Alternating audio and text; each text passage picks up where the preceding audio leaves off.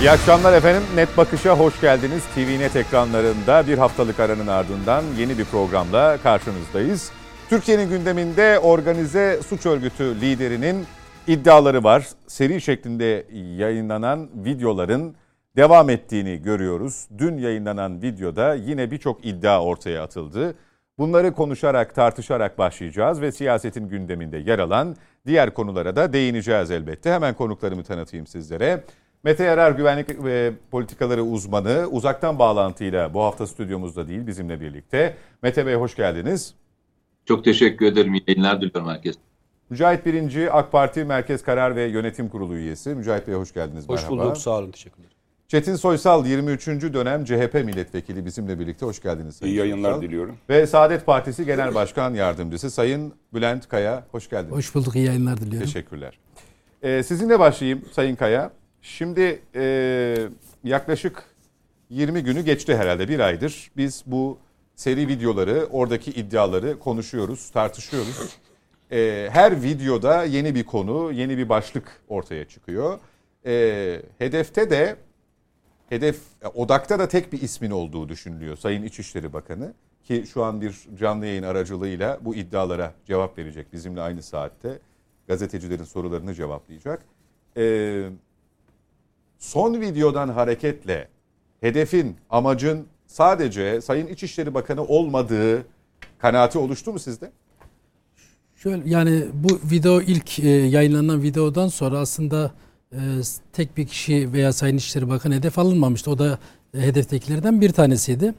Ama Sayın Soylu'nun çok konuşulan tabii, oydu. Şöyle yani Sayın Soylu'nun siyaset yapma tarzı itibariyle bu tip konularda hep ön planda olmayı sever, gündemde kalmayı sever ve bunu bir nevi PR olarak da yapmayı e, yani iktidar adına sanki tek başına mücadele eden bir e, bakan e, rolünü çok sevdiği için fazla öne atıldı diye düşünüyorum ve olay ondan sonraki videolarda hep onun üzerinden gitmeye başladı. Çünkü ismi geçenlerden hiçbir tanesi Sayın Soylu kadar geniş bir şekilde bu konularla ilgili değerlendirmeler yapmadı ya da topa girmedi yani. Dolayısıyla ben Sayın Soylu'nun biraz olayı fazlaca kendi üstüne aldığını yani elbette kendi üstüne alması gerekiyordu Yani ama diğer yani böyle videoların Soylu'nun tavrı nedeniyle mi?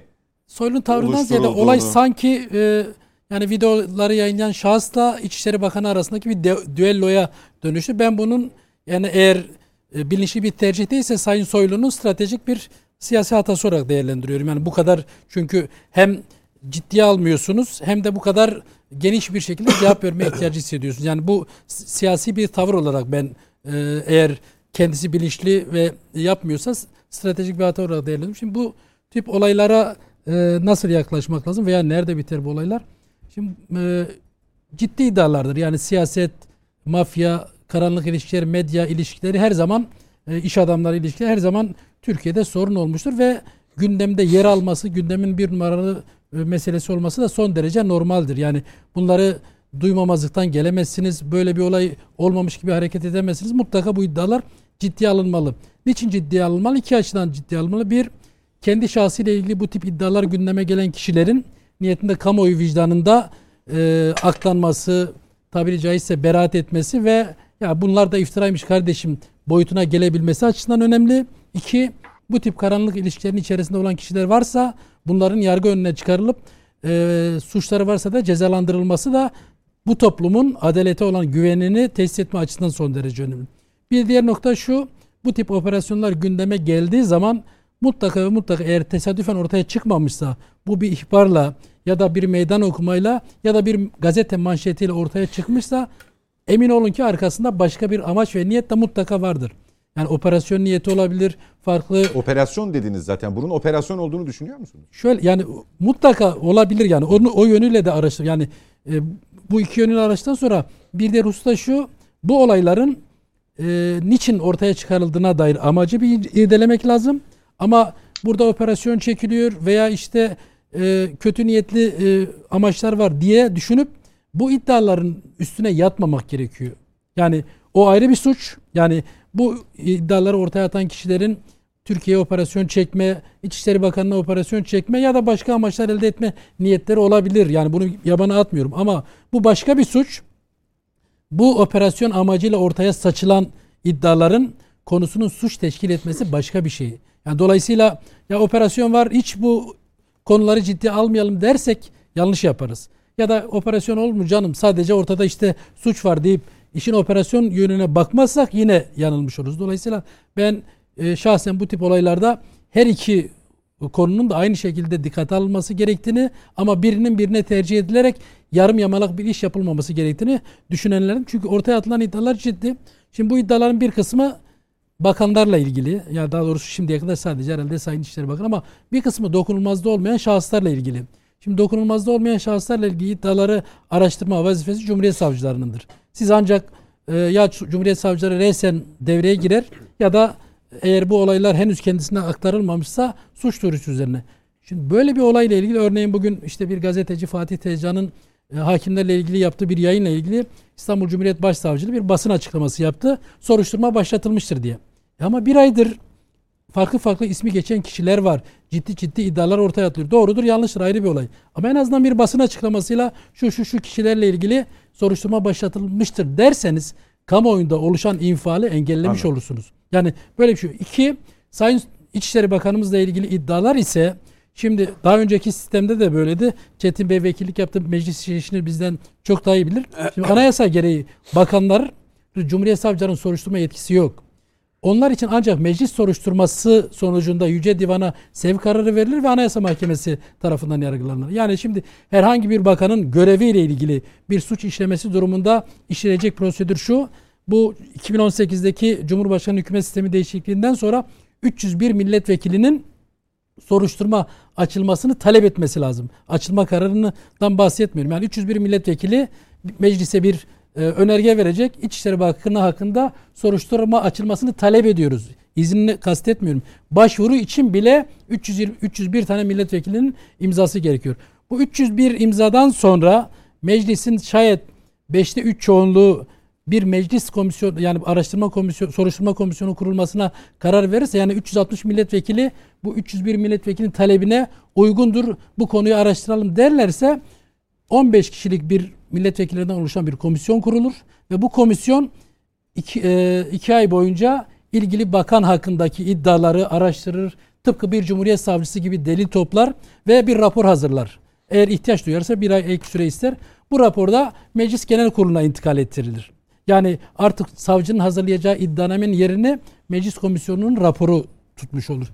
O e, meclis genel kuruluna geldikten sonra da 400 milletvekilinin yani 5'te 3'te 2 çoğunluğun doğru bu kişi hakkındaki iddialar ciddi Yüce Divan'da yargılanmalıdır şeklinde oy kullanması lazım genel kurulda. Yani 400 milletvekili oy verirse bu iddialar Yüce Divan'a gider. Peki. Dolayısıyla şunun için söylüyorum.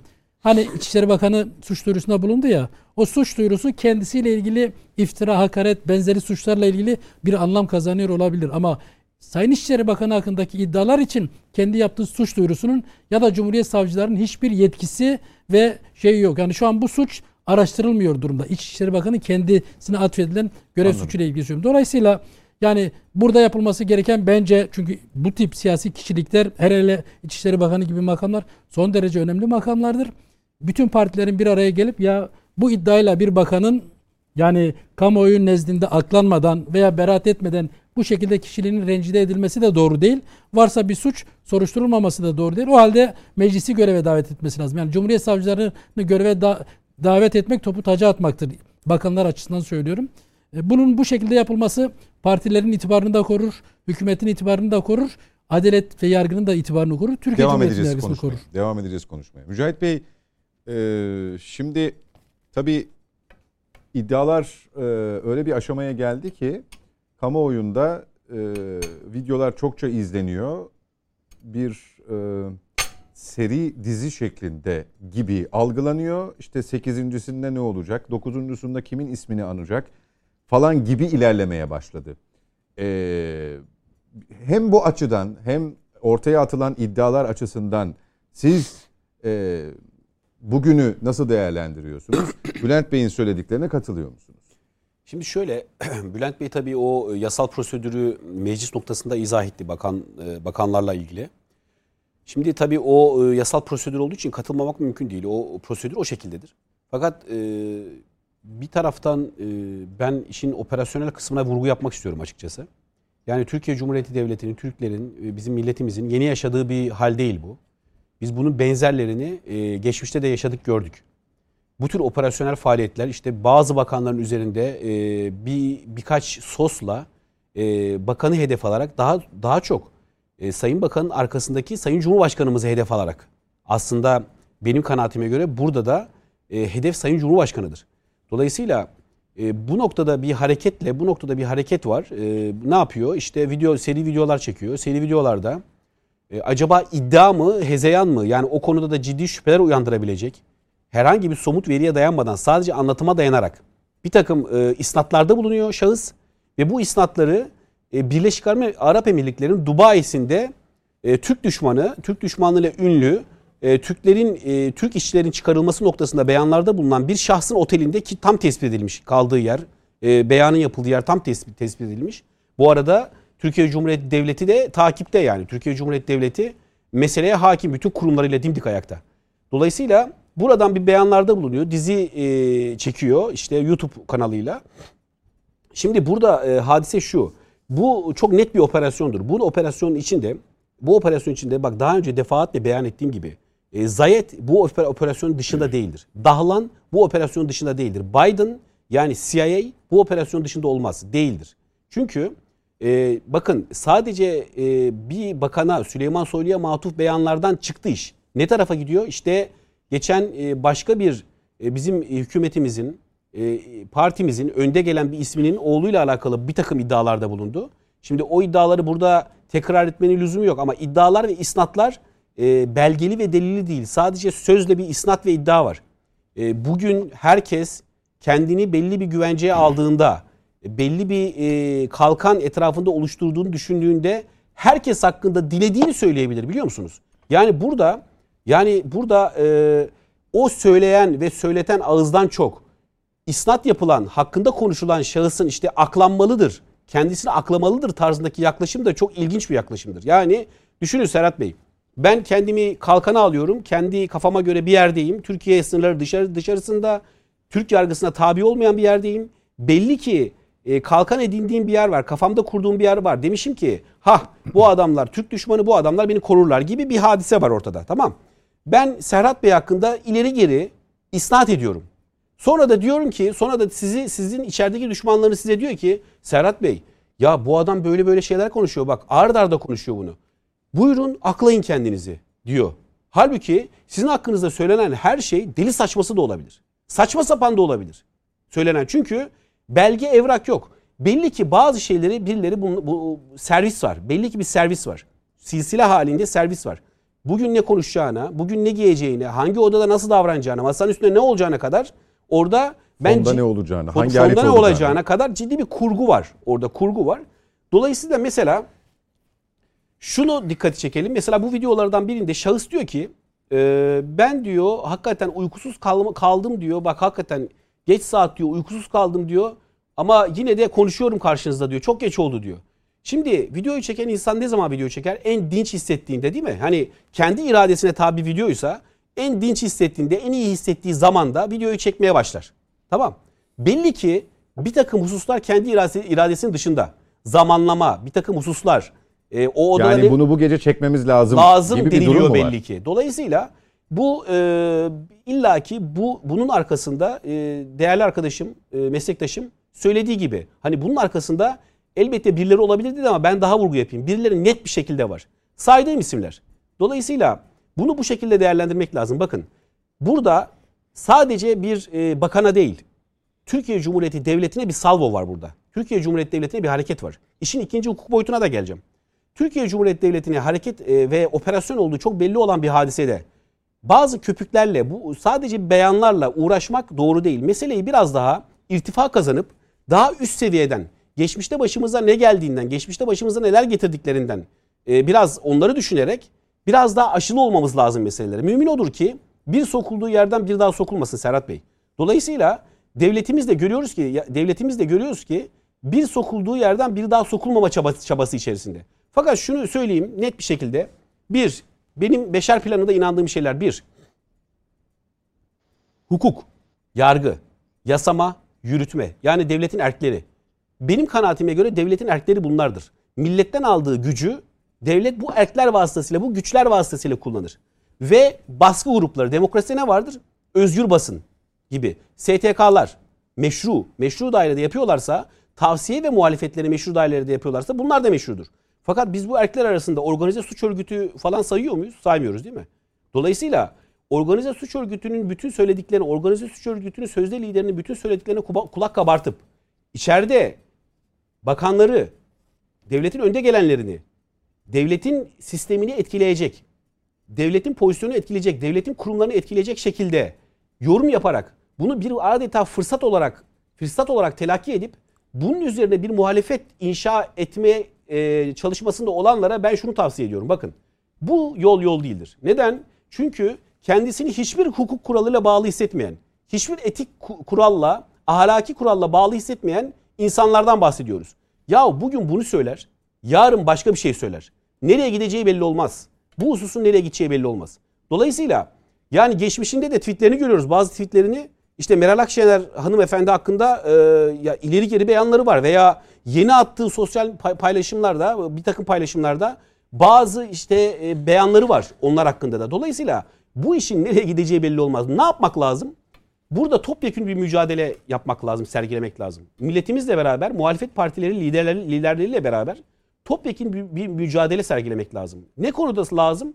Ya netice itibariyle konuşan insan organize suç örgütü lideri olduğu toplum tarafından kanaat getirilmiş. Toplum tarafından Bilmiyorum. bilinen bir insan.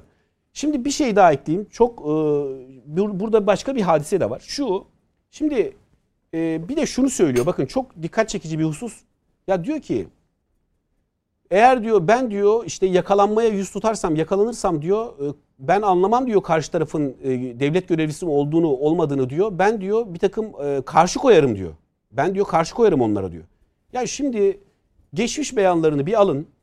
Şahsın geçmiş beyanlarını bir alın. Şu anda konuştuğu şeylere bakın.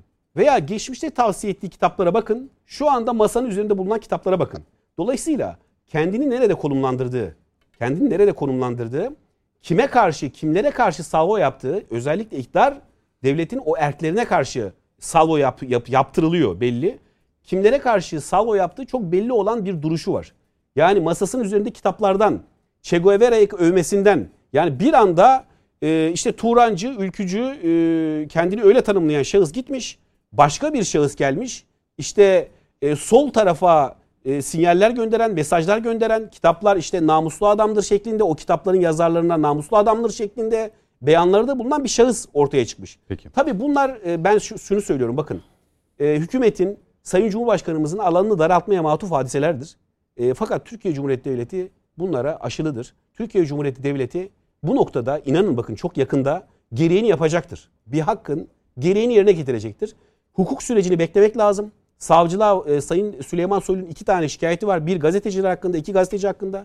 Bir de e, bu beyanlarda ismi geçen tüm şahıslar hakkında araştırılsın diye e, kendi şikayeti vardır. E, dolayısıyla bu hukuk şeyinin, e, savcılık dosyasının bir tekemmül etmesini beklemek lazım. Biraz sabretmek lazım. Bu konuda it- itidalli olmak lazım. Neden? Nereye gideceği belli değildir hadisenin. O, noktada ben uyarımı defaatle yaptım. Mete Yarar, e, bir düğmeye basma hadisesini biz hep konuşuruz programlarımızda ara ara. Şimdi bu videolar gazeteciler, Viranşehir Savcısı, Anadolu Ajansı muhabirinin sorusu birbiriyle bağlamalı mıyız? Yoksa ayrı ayrı değerlendirmeli bunlar tamamen farklı olaylar mı demeliyiz? Biraz daha geri sarabiliriz tabii. Saralım. Öncelikle e, Sayın Vekilime geçmiş olsun diyerek başlayayım. Teşekkür Geçen gün bir rahatsızlığı evet, vardı. geçmiş olsun. Sağ olun, Değil teşekkür ederim. Ee, inşallah iyileşmiştir evet. tam anlamıyla. Ee, ben şöyle söyleyeyim. Aslında e, iki konuşmacı da, değerli konuşmacı da e, işin farklı taraflarına baktılar. İkisinin de e, ikisinin de katıldığım tarafları var. Ama ben biraz daha şey tarafından bakacağım. Bu işin e, rakamsal verileriyle bakacağım. Yani beni ilgilendiren kısmı birisinin e, suçlamalarının muhatabı e, bununla ilgili olan savcılardır. Bunlar kararını verecektir. Bülent Bey dedi ki e, Sayın Bakan e, bu konuda çıkıp e, kendisini ifade etmeli dedi. Ve kendisini işte buna bu konuda öne atıyor dedi. Ama ilginç olan bir şey var. Orada görevde olan suçladığı tek kişi o. Yani başka bir e, görevdeki bakanı suçlamıyor. O yüzden de e, o anlamda siyasal anlamda tek suçlanan görevde olan kişi olması hasabiyle e, tabii ki e, çıkıp Sayın Bakan'ın konuşması gerekiyor. Başka bir bakanın ismi geçmedi şu anda. Benim söyleyeceğim önemli şeylerden bir tanesi şu. Sayın Bakan'ı nasıl görüyoruz? Yani Sayın Süleyman Soylu'yu siyaseten bir yere koyun. AK Partili milletvekili şey değil, bakanı değil de başka bir tarafsız bakan olarak baksak. Rakamsal olarak baktığınızda ne değerlendirirsiniz? İçişleri Bakanı olarak neyle e, değerlendirmeniz gerekir? Asayişle. İkinci güvenlikle. Üçüncü e, narko operasyonlarıyla. E, dördüncüsü de İçişleri Bakanlığı'nın yapması gereken işte mülkiye üzerine yapması gereken e, olaylar üzerine. Afet ve diğer taraftaki performans olarak baktığınızda. Ya ben beni ilgilendiren kısmı önce bu. Şahsın e, suçlamalarındaki narko olaylarına şöyle bir bakalım isterseniz. Ben geçmişe de bu devlette çalışmış bir olarak şunu söyleyeyim. Bu dönemde yakalanan uyuşturucu kadar ben e, daha önce yakalanan bir uyuşturucu görmedim. Hatta bizi geçelim. Doğru. Bizi geçelim. E, şu anda narkotik olaylara karışmış ve içeride olan tutuklu sayısı neredeyse zirve yapmış durumda. Yani en yüksek seviyede e, bununla ilgili kararlılık gösteren bir devlet var. Başka bir şey yani bizim rakamlarımızı kendimiz açısından vermeyelim. E, Avrupa üzerinden konuşalım. Avrupa üzerindeki yakalanan uyuşturucunun yüzde 65'i Türkiye Türkiye'de yakalanmış. Ha şunu söyleye söyleyebilirsiniz. Türkiye'den çok geçiyor. Yok öyle bir şey. Türkiye'den çok geçiyor diye bir şey değil bu. Bu aynı zamanda operasyonel başarı anlamında bir gösterge tablosu. Peki ben neye bakarım? Ee, bu ülkede asayiş olarak bakarım. Yani nedir beni ilgilendiren bir tanesi? Terör faaliyetlerinde bir azalma var mı? Türkiye'de göreve geldiği andan itibaren terör sayısında bir düşme sağlamış mı? Buna bakarım. E, bakıyorum e, PKK terör örgütünün Türkiye'deki ben en son büyük eylemini herhalde yıllar önce hatırlıyorum. Yani tarihini bile hatırlamıyorum.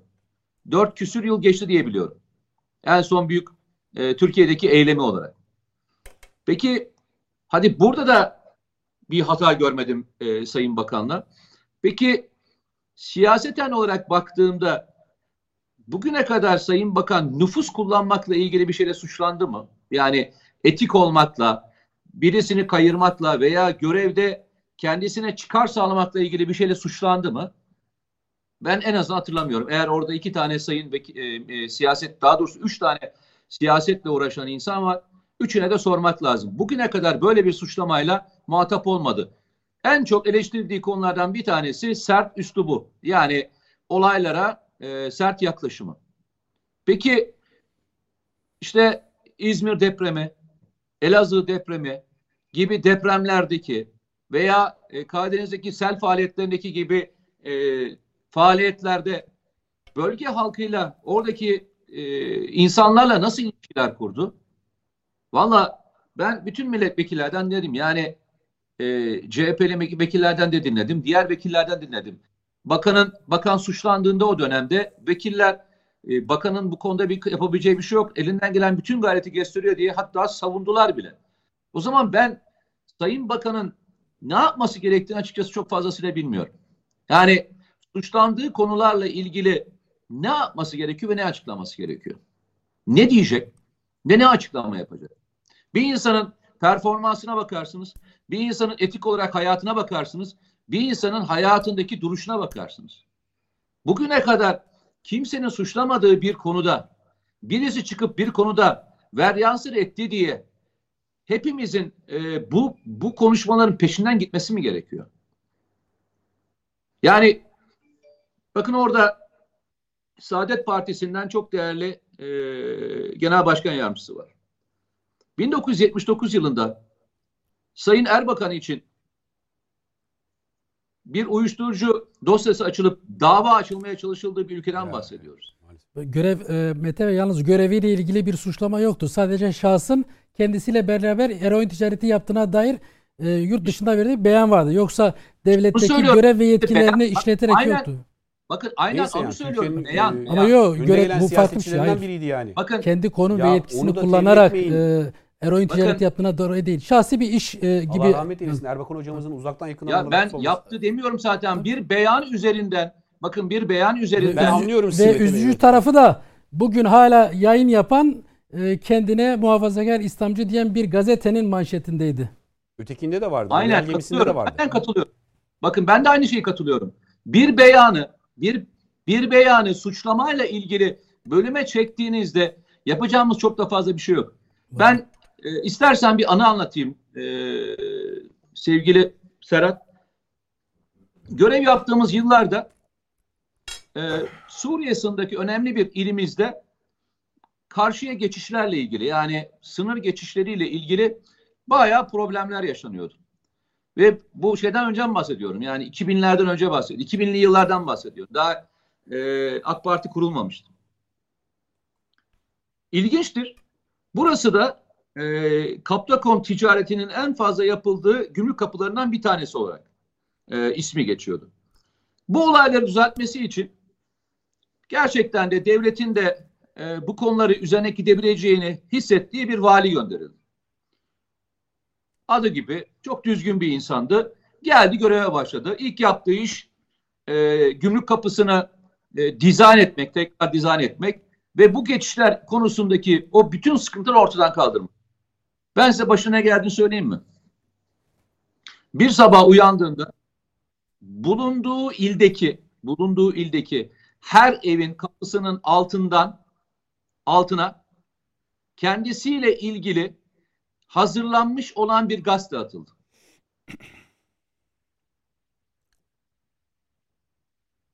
Daha başka bir şey söyleyeyim mi? Söylememe gerek var mı? 3 nokta. Daha sonra efendim 3 nokta diyorsun. 3 nokta diyorum. Daha sonra yapan şahıslar bu işi ticareten yapan ve gazeteci kisvesi altında da bunu sürdüren insanlar olduğu ortaya çıktı. Sayı öyle 3 bin, 5 binden bahsetmiyorum. On binlerce gazeteden bahsediyorum. Ve bunların tek tek evlerin altına atılacak olan organizasyondan bahsediyorum. Amaç neydi? Amaç neydi? Orayı kontrol altına almaya çalışan bir vali üzerinde baskı kurmak ve valiyi görevden aldırmaktı. Ben görev yaptığım yıllarda da diğer yerlerde siyaseten de takip ettiğim birçok olayda en çok dikkat ettiğim şeylerden bir tanesi şudur.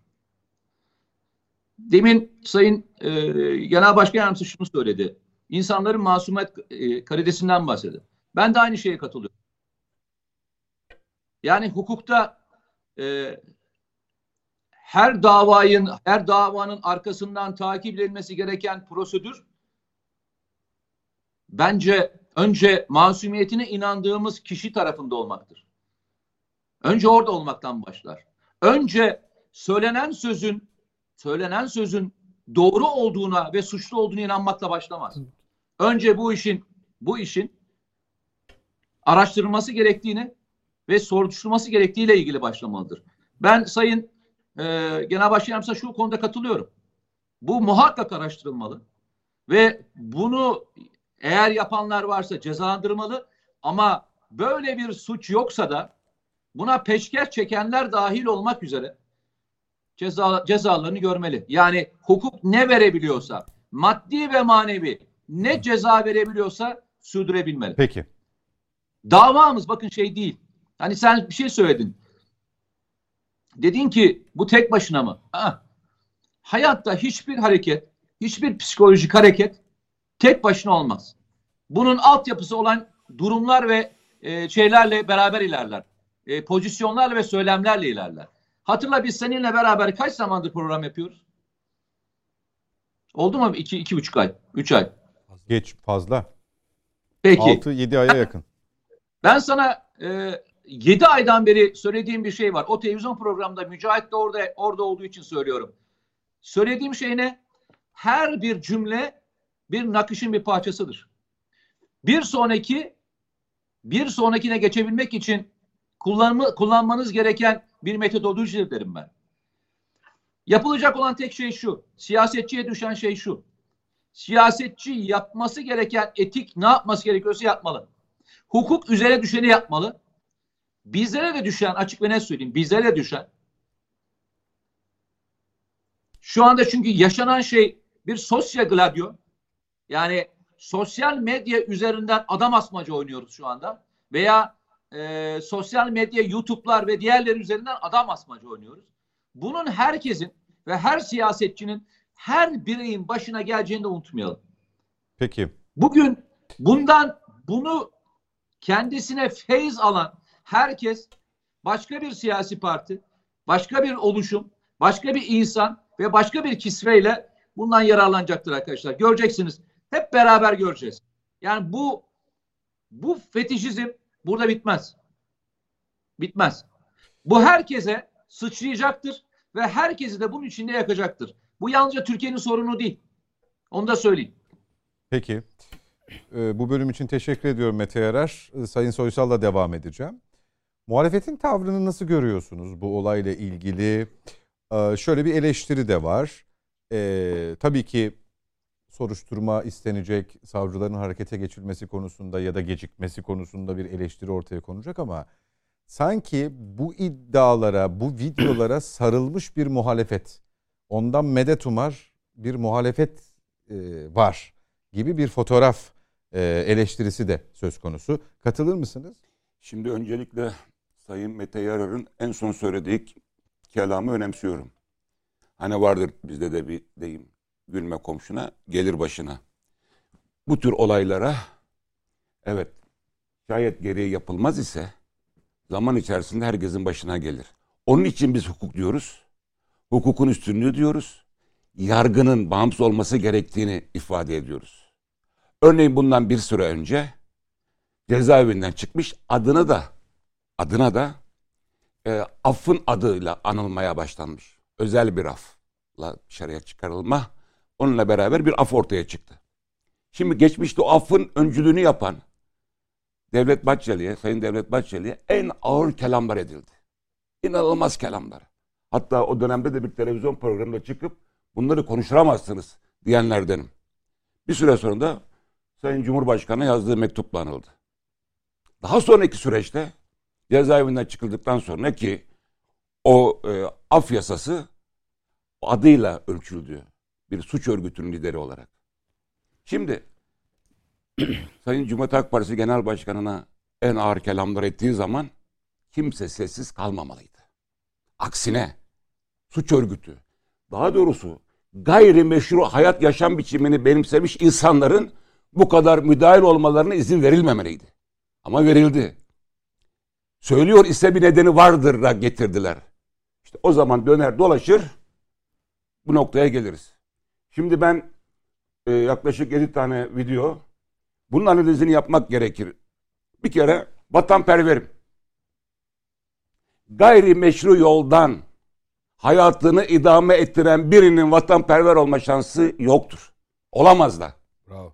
Yani bir gayrimeşru hayatı benimsemiş, o hayat içerisinde yaşantısını idame ettirmiş, arkasından da ben vatanperverim, Devletçiyim. ülkücüyüm, turancıyım, onun hep ideolojik dayanakları var. Devletçiyim, İslam'ı refere edemez. Çünkü gayrimeşru yaşıyorsun. Gayrimeşru yollarla kazanç elde etmişsin. Artı diğerin buradan. Bir kere bunlara kesinlikle prim verilmesi doğru değil, yerinde değil, haklı değil. Ama aynı oranda da Mete Bey'in dediği gibi daha önce de diğer terör e, diğer gayrimeşru yollarla hayatları idame ettirene de aynı tavrı siyaset tarafından alınması gerekirdi. Bana sana değil. Kime gelir ise. Ama görülen bir şey var, bir realite var. O da şudur.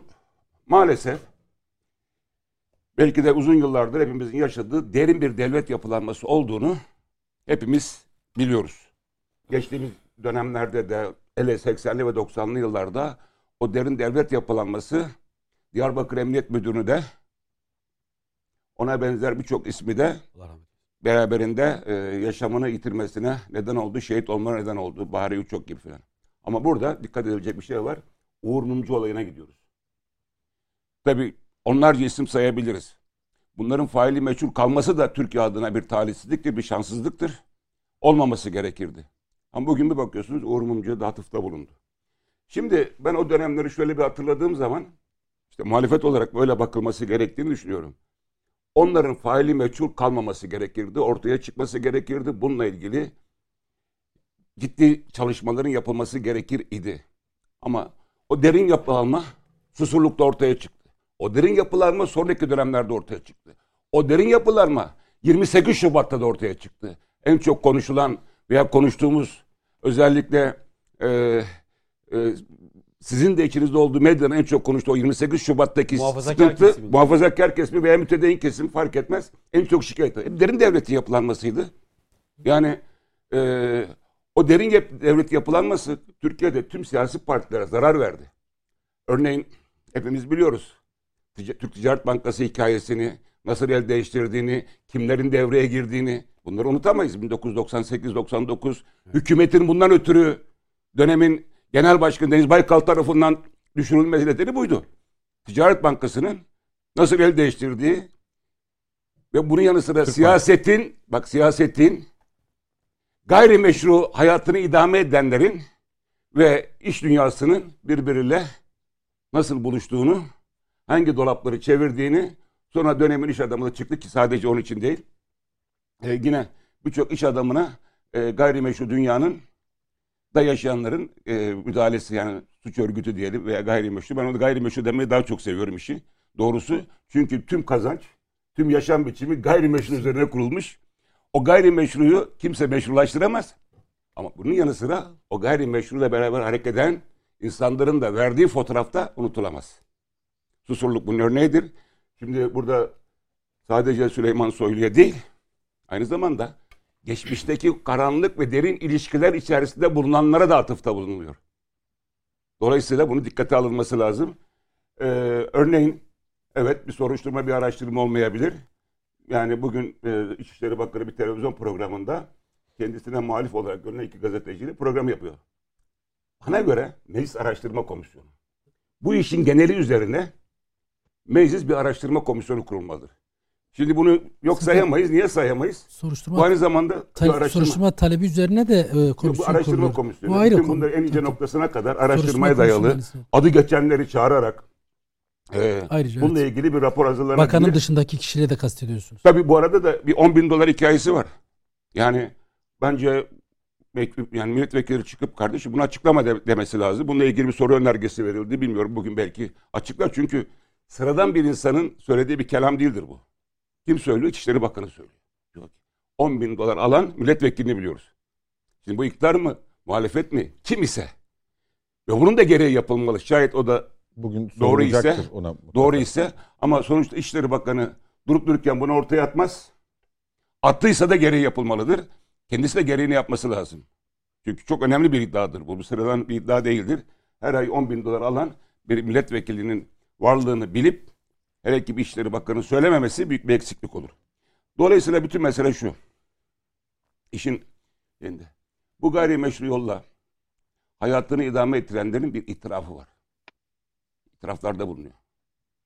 Yani sonuç itibariyle bu gelişmeleri bilmeyen, görmeyen, abartılı olabilir, yanlış kelamlar olabilir. Zaten son kasette başlıyor. Mesela benim de kafama takılıyor. Yani Binali Yıldırım'ın oğlunu bir bakıyorum uzak doğuda. Sonra kafamı çekiyor Venezuela'da çıkıyor.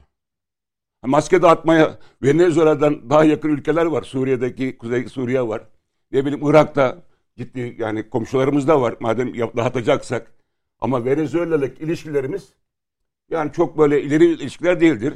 Ee, Sayın Cumhurbaşkanı'nın kurduğu ilişkiler vardır. Şey kiti galiba. He? E, Tanı kiti. tanı kiti. Hayır onun irsaliyeleri vardır. Onu da gösterirsin. Herkes kamuoyu yine ikna olur yani. O ne- da ne bir diye şeydir gitti? yani. Tanı kiti dedi. Maske dediğiniz de tanı, maske o, tanı tanı kiti. kiti. Maske ve tanı kiti ikisini de söylüyor. Tamam işte yani ben onu şey için söylüyorum. Yani sonuçta niye Venezuela? Efendim dostluk grubu gitmiş. Pardon dostluk grubuyla senin alakan var. Ha niye Venezuela?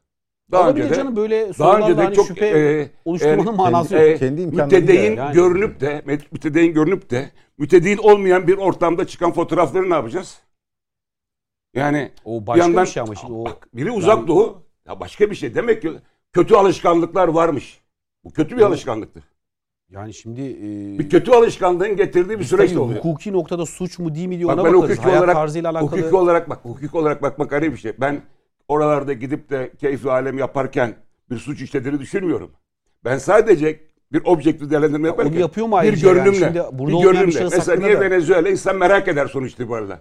Dolayısıyla Biliyoruz bunların yani. her boyutuyla incelenmesi ve araştırılması gerekir. Çünkü ortaya atılan iddiaları yok sayamayız. Bu arada e, uluslararası arenada e, özellikle dış basında çok ciddi yer buldu bu. Çok ciddi yer buldu. Dolayısıyla e, oradaki itibarı da zedeleyecek bir hamledir. Peki e, bu siyasete bir kumpas mıdır? Sayın Cumhurbaşkanı şu ana kadar hiç konuşmadı. Oysa ki Sayın Cumhurbaşkanı bir özelliği vardır. Nerede bir kelam duysa, hoşuna gitse de gitmese de o kelama yanıtını verir. Henüz vermedi. Belki Mücahit Bey'in söylediği gibi hususla itidalli beyanı var. Ee, Nasıl? Yani e, Sayın Cumhurbaşkanı tabii kalkıp da bir organizasyon çete liderini, e, Muhatap sözde alıp. liderini muhatap alıp öyle açık bir Sayın şekilde isim verip konuşacak hali yok fakat. Sayın Cumhurbaşkanı Yok ama bu konuda işte İzmir, İzmir'den giderken balkondan kelam eden kadına bile yanıt verdiğine, Bu farklı bir bitik şey. alanında verdiğini biliyoruz. Çetin Bey bu farklı bir olay. Bence bence burada e, sen az önce dedin ya biraz sabretmek. Bence Sayın Cumhurbaşkanı itidalli. Bera- Berak, beraklaşmasını ben bekliyorum. sadece iktidar değil. O da bence izliyor çünkü Cumhurbaşkanı mesela şunu diyebilir. Ya kardeşim sen kimsin? Otur yerine. Ya ağır kelamlar Ya Ama edebilirdi organize ki suç örgütü şey. liderlerinin ağzıyla konuşanlar görüyoruz falan gibi beyanı var Cumhurbaşkanımızın yani. İşte onlar Beyanı yetmez. Çünkü yani Cumhurbaşkanı her, her, Ya kalkıp- her kendisine muhalif bir kelama ister suç örgütünden olsun ister başka yerden olsun defalarca yanıt verdiğine tanıklık etmişizdir. Bu tanıklığını hep beraber etmişizdir. Dolayısıyla orada sabretmez. Gereğini de yapar. Ben biraz buralarda en azından bir parantez açalım. Orada bir kapatalım. Bir şeyler olduğunu düşünüyorum. Şimdi isim bir başka boyutu şu. Şimdi bu ilgili şahıs, bu e, suç örgütünün başı, gayrimeşru yaşam biçimi içinde gelen şahıs mitingler yaptı. Örneğin o dönemde çıkıp da ya kardeşim sen bizim adımıza nereden, niye miting yapıyorsun? Kim, bir, kimsenin adını yapmıyordu kendi adını yapıyor. Kendi adına değil. Destek mitingleri, destek toplantıları. O destek toplan- toplantılarında e, Sayın o zaman Başbakandı sanıyorum. Başbakanken ve Cumhurbaşkanıyken de büyük övgüler, videolar da yayınlandı. Dolayısıyla bu gayrimeşru hayatla kesinlikle bir arada olmak döner, dolaşır, nok- bu noktaya getirir insanları. Ve Türkiye'de de maalesef yaygın bir şekilde gayrimeşru hayatın içinde olanlar siyasette de güvenlikte de çok yakın Ama temas Karayılan halinde mesela. CHP'ye o isteyince, çağrıyı o noktada yapınca, onu eleştirince biz siz diyordunuz ki ya bize ne diyordunuz Karayılan'dan? Karayılan'ın CHP'ye o istemesi, İstanbul Büyükşehir Belediye Başkanı o istemesi var. Kameralar çekti bunu.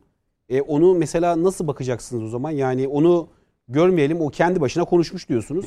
Ama burada öyle- miting yaptı diye Ben öyle bir şey demem. Karayılan'ın bana vereceği ve ondan ötürü gelecek oyu asla benimsemem de istemem de Yok yok hayır kim? ama şey, kim? standart gibi Adını bile almam. Neyse. Ben bir tane Karayılan bilirim. O da Antepli Karayılan'dır. Karayılan der ki harbi Benim oturak söylediğim o kilis değil, ben başka bir yollarından şey kelle getirek. Nerede düşman varsa orada bitirek. Buradan Antep'ten niye söyledim?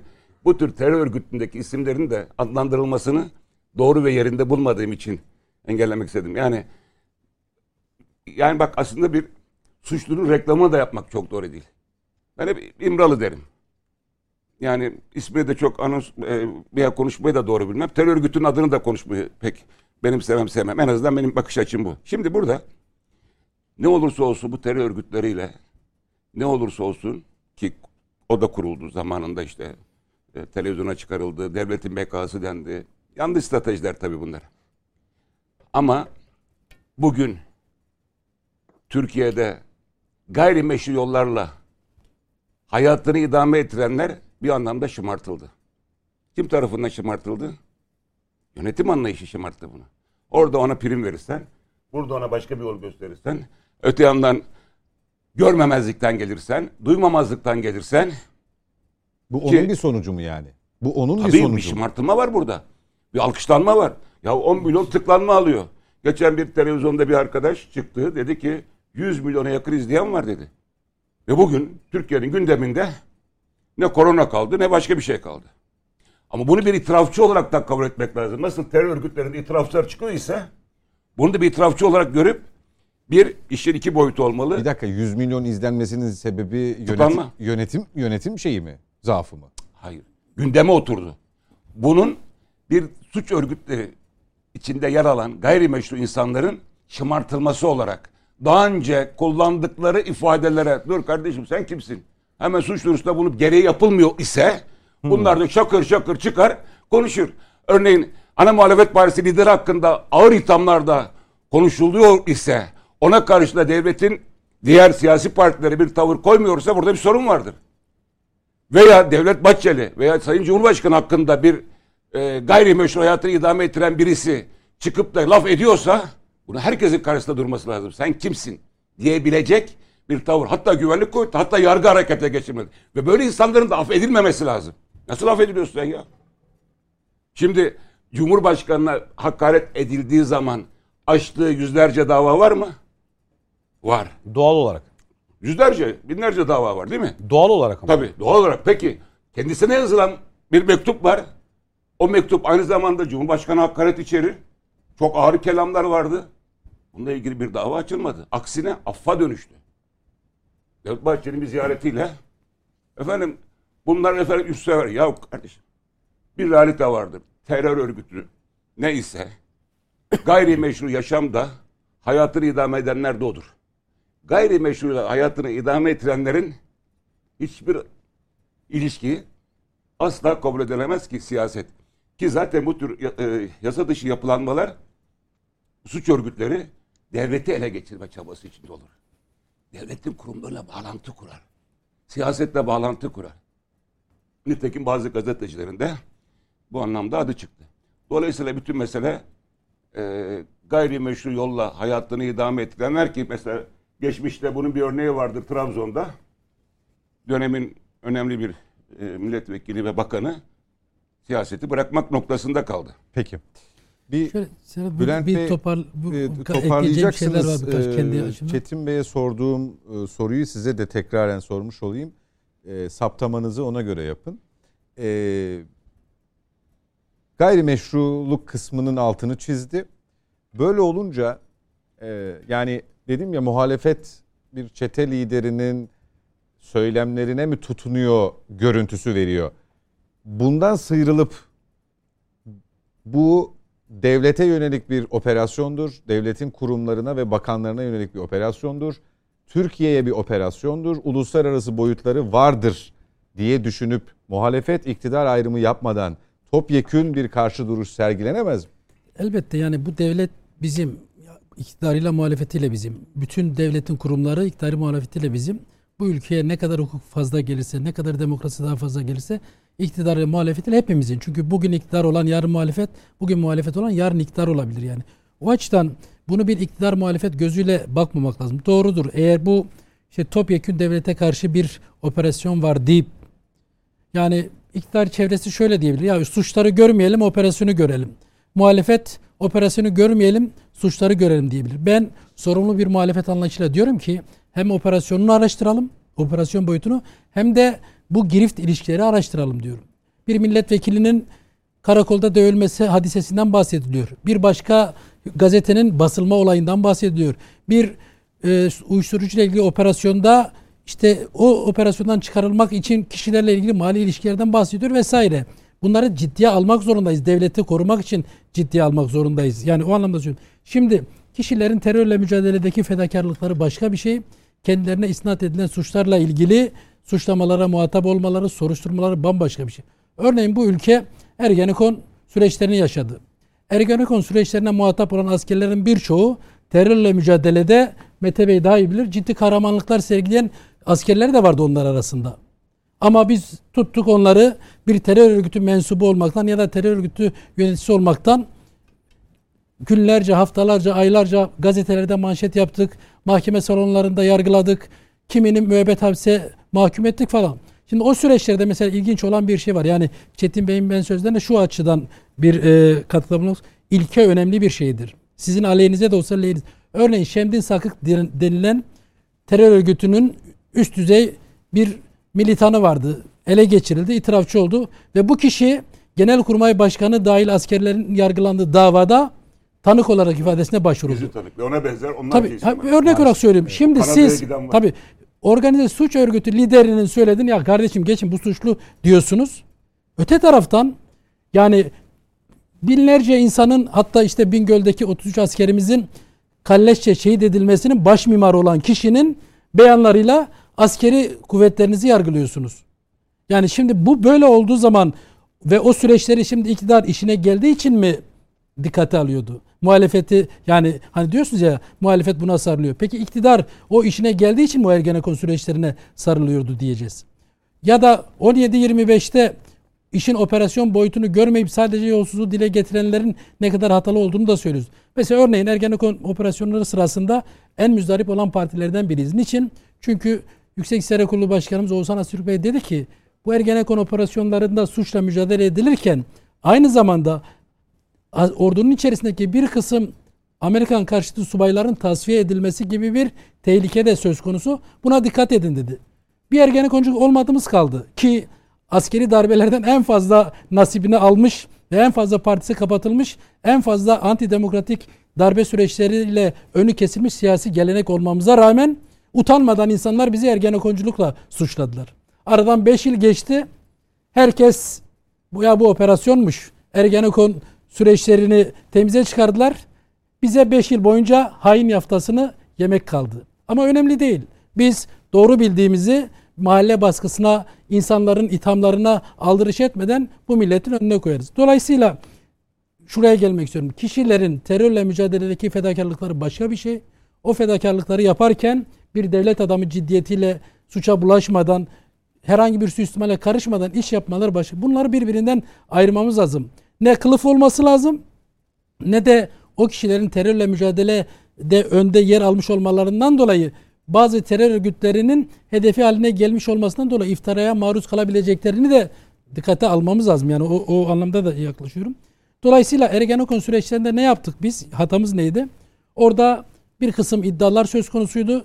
Bunları aklı selimle, ihtiyatla araştırıp yargının ortaya çıkarmasını beklerken sapla saman birbirine karıştı ve Türkiye bir fırsatı kaçırdı ve birçok insanı da mağdur etti. Suçlular yargılanamadı. Suçsuz olan insanlar da bedeller ödedi. Geldik 17-25'e. Tıpkı bugünkü gibi yani iktidar sözcüleri şöyle. Vay devlete bir operasyon yapılıyor. Doğrudur ben bir hukukçuyum. O dönemde yargı içerisinde yapılanmış bir organize suç örgütü o e, yolsuzluk iddialarını kendilerine kalkan yaparak hukuku bir operasyon aracı olarak kullandılar. Ama Allah aşkına vicdanı olan bütün AK Partiler başta olmak üzere bütün kamuoyuna sesleniyorum. 17-25'in içerisinde bir yolsuzluk yoktu diyebilir miyiz? Üstü kapatıldı, yargılanmadı. Eğer yolsuzluk yoksa bu dört şerefli bakanımız niçin dönüp siyasete devam edemedi? Milletvekili olamadı. Bir daha kamuoyunun önüne çıkamadı. Tek istinası yurt dışına büyükelçi olarak görünen kişidir ki o hala bence çok ciddi bir hatadır ve kamuoyu hala onu kendi vicdanına kabul ettirebilmiş değildir. Çünkü orada yapılması gereken şuydu. Doğru bir kısım dosyaları kendi amaçları için biriktiren bir organize yapı vardı. Bunlar hükümete karşı bunu operasyon olarak kullanmak için bu iddialara sarıldılar. Ama kardeşim bu bir operasyonken bu iddiaların tamamen altının boş olduğunu söyleyemeyiz. Niçin söyleyemeyiz? İlk operasyon olduğu zaman ayakkabı kutularında bulunan paralar vardı. Herkes aman o paralarla bizim bilgimiz yok polis koydu dedi. Sonra kovuşturma yer olmadığına karar verildikten sonra ilgili şahıslar savcıya dilekçe verip o parayı faiziyle beraber geri aldılar. Kardeşim hani bu paralar sizin değil de polis koymuştu. O zaman niçin geri almak için hem de faiziyle beraber müracaat etsin? Türkiye o dönemde şu fırsatı kaçırdı. İktidarıyla muhalefetiyle birlik olmamız gerekiyordu. Kardeşim burada bir operasyon var. Bir de devletin soyulmasıyla ilgili ciddi iddialar var. Ben kesin soyulmuş demiyorum. Çünkü iddia boyutunda kaldı. Araştırılamadı. Bu iki yönünü alıp inceleyip üstüne gitmemiz lazımdı. İktidarıyla muhalefetiyle topyekun. Bugün de adı geçen iddialar ve bundan sonra da devam edeceği anlaşılıyor. Bu iddiaları iktidarla muhalefetiyle bir taraftan araştıracağız. Bir taraftan da terörle mücadele etmiş devlet görevlilerimizin, iktidar mensuplarımızın veya başka kişilerin kişiliklerin zedelenebilme, iftiraya uğrama ihtimallerini ve operasyon boyutunu da araştıracağız. Devam edeceği Her iki anlaşılıyor boyutuyla. diyorsunuz. Ne öngörüyorsunuz? Ş- e, şöyle yani, bu yani mesela son video neyi neyi içerebilir? Ne olabilir içinde? Ya son videodan ziyade nihayetinde eğer bu kişi yıllardır siyasi belli siyasi kişiliklerle, iş adamlarıyla zaman zaman e, e, yani hukuk dışı yöntemlerle belli işler tutmuşsa yani işte en basiti bir gazeteciyle olan telefon görüşmesini bile kayda almışsa siz yani bu bu kişilerin en büyük sermayesi daha doğrusu en büyük kozu bu tip ilişkilere girdiği zaman elde ettikleri delillerdir. Yani onu bir kenarda tutarlar kendi güvenlikleri için. Dolayısıyla talepleri nedir? Yani da, talepleri derken bunlarla bununla neyi amaçlıyor? Nereye kadar gitmek istiyor?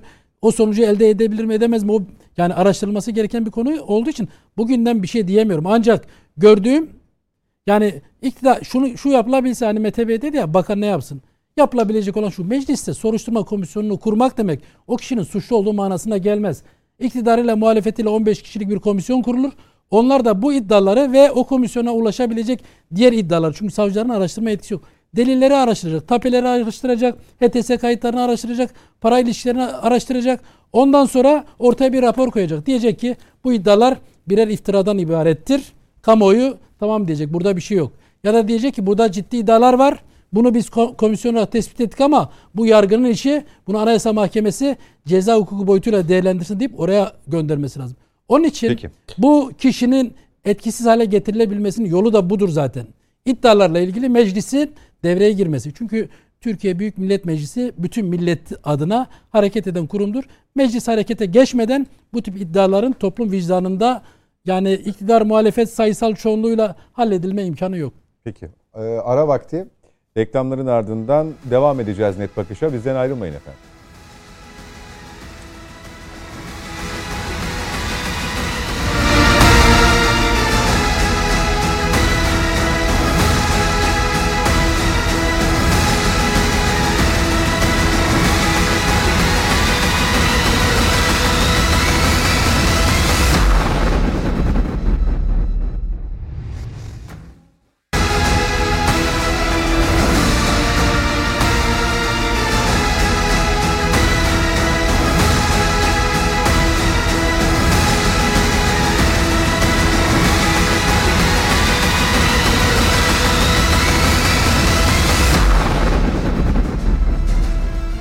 Yeniden birlikteyiz efendim. Net Bakış'a Mete Yarar, Mücahit Birinci, Çetin Soysal ve Bülent Kaya ile devam ediyoruz. Araya gitmeden önce Sayın Bülent Kaya bu son dönemde yaşananlarla ilgili, videolarla ilgili organize suç örgütü liderinin sözleriyle ilgili, iddialarıyla ilgili 17-25 Aralık vurgusu yapmıştı. Zannediyorum Mücahit Birinci'nin bir cevabı olacak kendisine. Evet şimdi e, öncelikle burada biraz önce bahsedilen e, bu e, organize suç örgütlerine kategorik olarak karşı çıkma noktasında birlikte duruş sergilenmesini evet ben kabul ediyorum. E, burada e, o organize suç örgütü bu organize suç örgütü ayrımı yapmanın doğru olmadığı kanaatindeyim. Ben benim kanaatim o. Çünkü biz neyi savunuyoruz? Hukuk devletini, devletin otoritesini. Yani devletin millet tarafından tan- tanınmış zor kullanma, hukuk dairesinde zor kullanma gücünü. Tek zor kullanma gücü biliyoruz. O da devletin hukuk dairesinde kullandığı zor kullanma gücüdür. Bunu bir kere yerleştirelim. Bunu kafamıza da idraklerimize de yerleştirmemiz lazım. Burada hep birlikte hareket etmek lazım bu, bu, bu tip konularda. Şimdi e, bu 17-25 Aralık hususunda tabii şu var. Yani e, o e, Türkiye'nin o günkü durumundan hariç, o günkü durumundan, bağlamından koparırsak meseleyi işte hukuki, çeşitli hukuki izahlarla adeta pamuk şekeri Türkiye içerisinde, içerisinde yaşadığımızı düşünürsek, pamuk gibi bir Türkiye'de yaşa- yaşadığımızı varsayarsak evet tabii hukuk işlesin deriz, bilmem ne olsun deriz, onlar öyle olsun deriz gibi gibi bir sürü şey söyleriz. Daha Fakat- pembe tablo. fakat ba- tabii o olay şimdi olayın vuku bulduğu andaki Türkiye'yi bir tahayyül edin.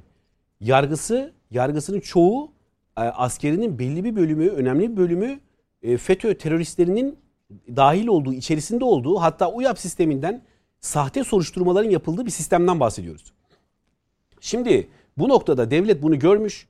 Özellikle Sayın Cumhurbaşkanımız bu dershaneler meselesiyle e, ilgili beyanlarında arı kovanına, eşek arısı kovanına çomağı sokmuş ve şimdi arılar üşüşmeye başlamış değil mi? Şimdi 17-25 Aralık'ta e, buradaki e, bariz bekletilen bir dosya, bekletilen bir dosya ne yürüdüğü belirsiz. Niye ne yürüdüğü belirsiz diyorum biliyor musunuz? E, aynı şekilde Ergenekon noktasında bu FETÖ teröristlerinin yaptığı hadiseyi e, hadisenin karşıda duracağız. Yani diyeceğiz ki Ergenekon terör örgütü yoktur. Bunlar kumpas kurdular diyeceğiz. Veya futbolda yaptıklarına ki e, Türkiye'nin önemli bir kulübünün başkanı içe, içeride yattı. Buna diyeceğiz ki kumpas ama bu taraftan diyeceğiz ki ya o araştırılması lazım bilmem ne. Niye buna kumpas demiyoruz? O da kumpas. Yalnız Bakın ş- şöyle Mücahit Bey O kişiler ana, yo şöyle Anayasa Mahkemesi üyeleri tarafından yargılanacaktı bakanlar. Sizin bahsettiğiniz gibi adli et. yargılarda değil. Dolayısıyla Anayasa Mahkemesi üyeleri olduğu yerde durdu. Herhangi bir e, onlara FETÖ'cü deyip güvensizlik duyarsak Anayasa Mahkemesi'nin o tarihten bu yana bir sürü verdiği kararı hepsini şaibeli hale getiririz. İlgili bakanlar Yüce Divan'a gidecekti. Adli yargıda yargılanmayacaklardı ki onu da söylemek Şimdi istiyorum. e, şimdi şu bakın e, buradaki operasyonda hedef e, işte Sayın Cumhurbaşkanımızın evladının e, mesela soruşturmaya bir e, eften püften soruşturmaya dahil edilip onun savcı karşısına çıkarılmaya çalışılması. MİT müsteşarının hakeza eften püften bir soruşturmayla savcı önüne çıkarılmaya çalışması hadisesi. Bu hadisenin tamamında Cumhurbaşkanımız çok istikrarlı bir şekilde bunların karşısında durmuştur. Neden durmuştur? Çünkü operasyonu görmüştür. Yapılanı görmüştür.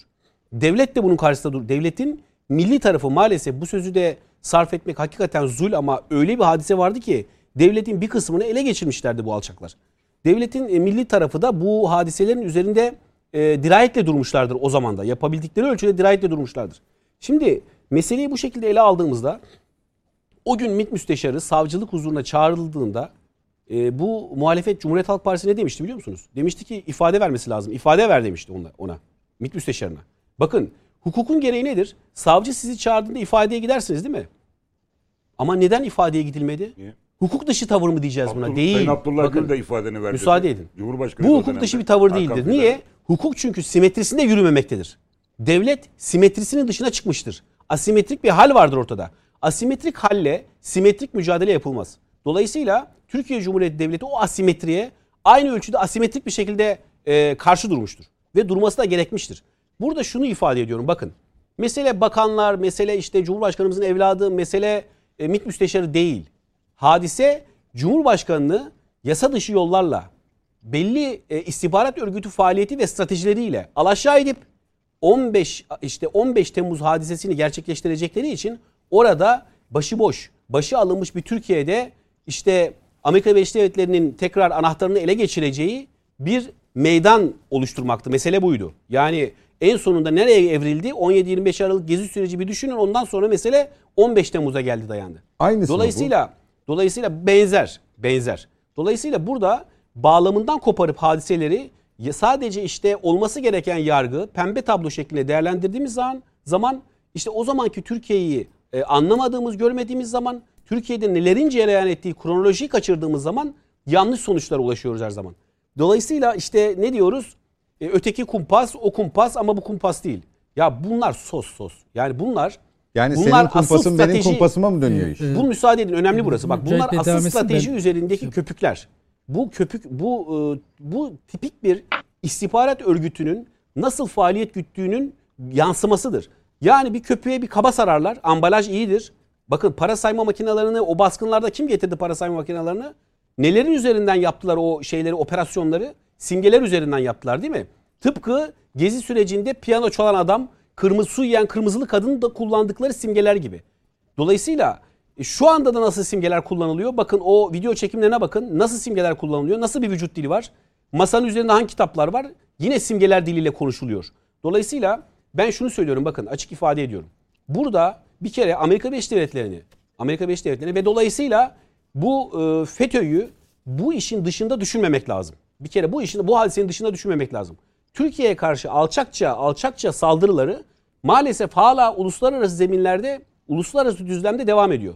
Türkiye'nin bütün tezlerinde sözde Ermeni soykırımı dahil bütün tezlerinde Türkiye'yi sıkıştırmaya çalışan bir terör örgütünden bahsediyoruz.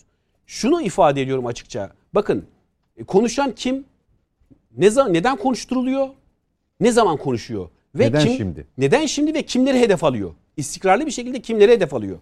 Şimdi e, Sayın Bakan'ın bu Türkiye'de işte terörle mücadele noktasında e, gecesini gündüzüne katmasını, işte o deprem bölgelerinde Mete Yarar hatırlattı. Deprem bölgelerinde gecesini gündüze, gündüzüne katmasını, iyi performans sergilemesini, bu dirayetli duruşunu Türkiye'de bakın içerideki PKK'lı sayısı 258'e düştü. Serhat Bey 258 rakam.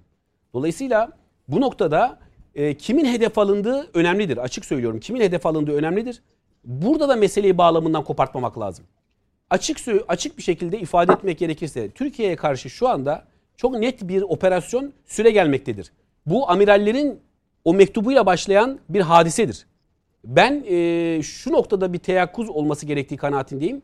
Bundan sonraki hadiselerin e, hiç istemediğimiz bir şekilde mesela bunların kışkırtmaları nereye olacaktır bundan sonra? Sokakları hareket ettirmek noktasında olabilir. Bakın Boğaziçi Üniversitesi Boğaziçi Üniversitesi'nde bu hadiselerin bir işaret fişeğini gördük. Bu bunun üzerinden bir salvo yapabilirler. Bunun üzerinden bir salvo gelebilir yine Türkiye Cumhuriyeti Devleti'ne karşı. Peki. Neden yapılıyor operasyon biliyor musunuz? Bakın bir, bir şey daha ifade edeyim çok net. Neden yapılıyor bu operasyon? Dedim ya Türkiye anahtarını teslim etse yıllık yıllık gayri safi milli hasıla işte e, kişi başına düşen milli gelir daha doğrusu 1000 dolar civarında yaşar gideriz. Yıllık 1000 dolar 800 dolar civarında yaşar gideriz. Bu tür işte organize suç örgütleri tekrar faaliyetlerine devam ederler. Bir problem olmaz. Bakın Karadeniz'de doğalgazı hangi gemilerle arıyorsunuz?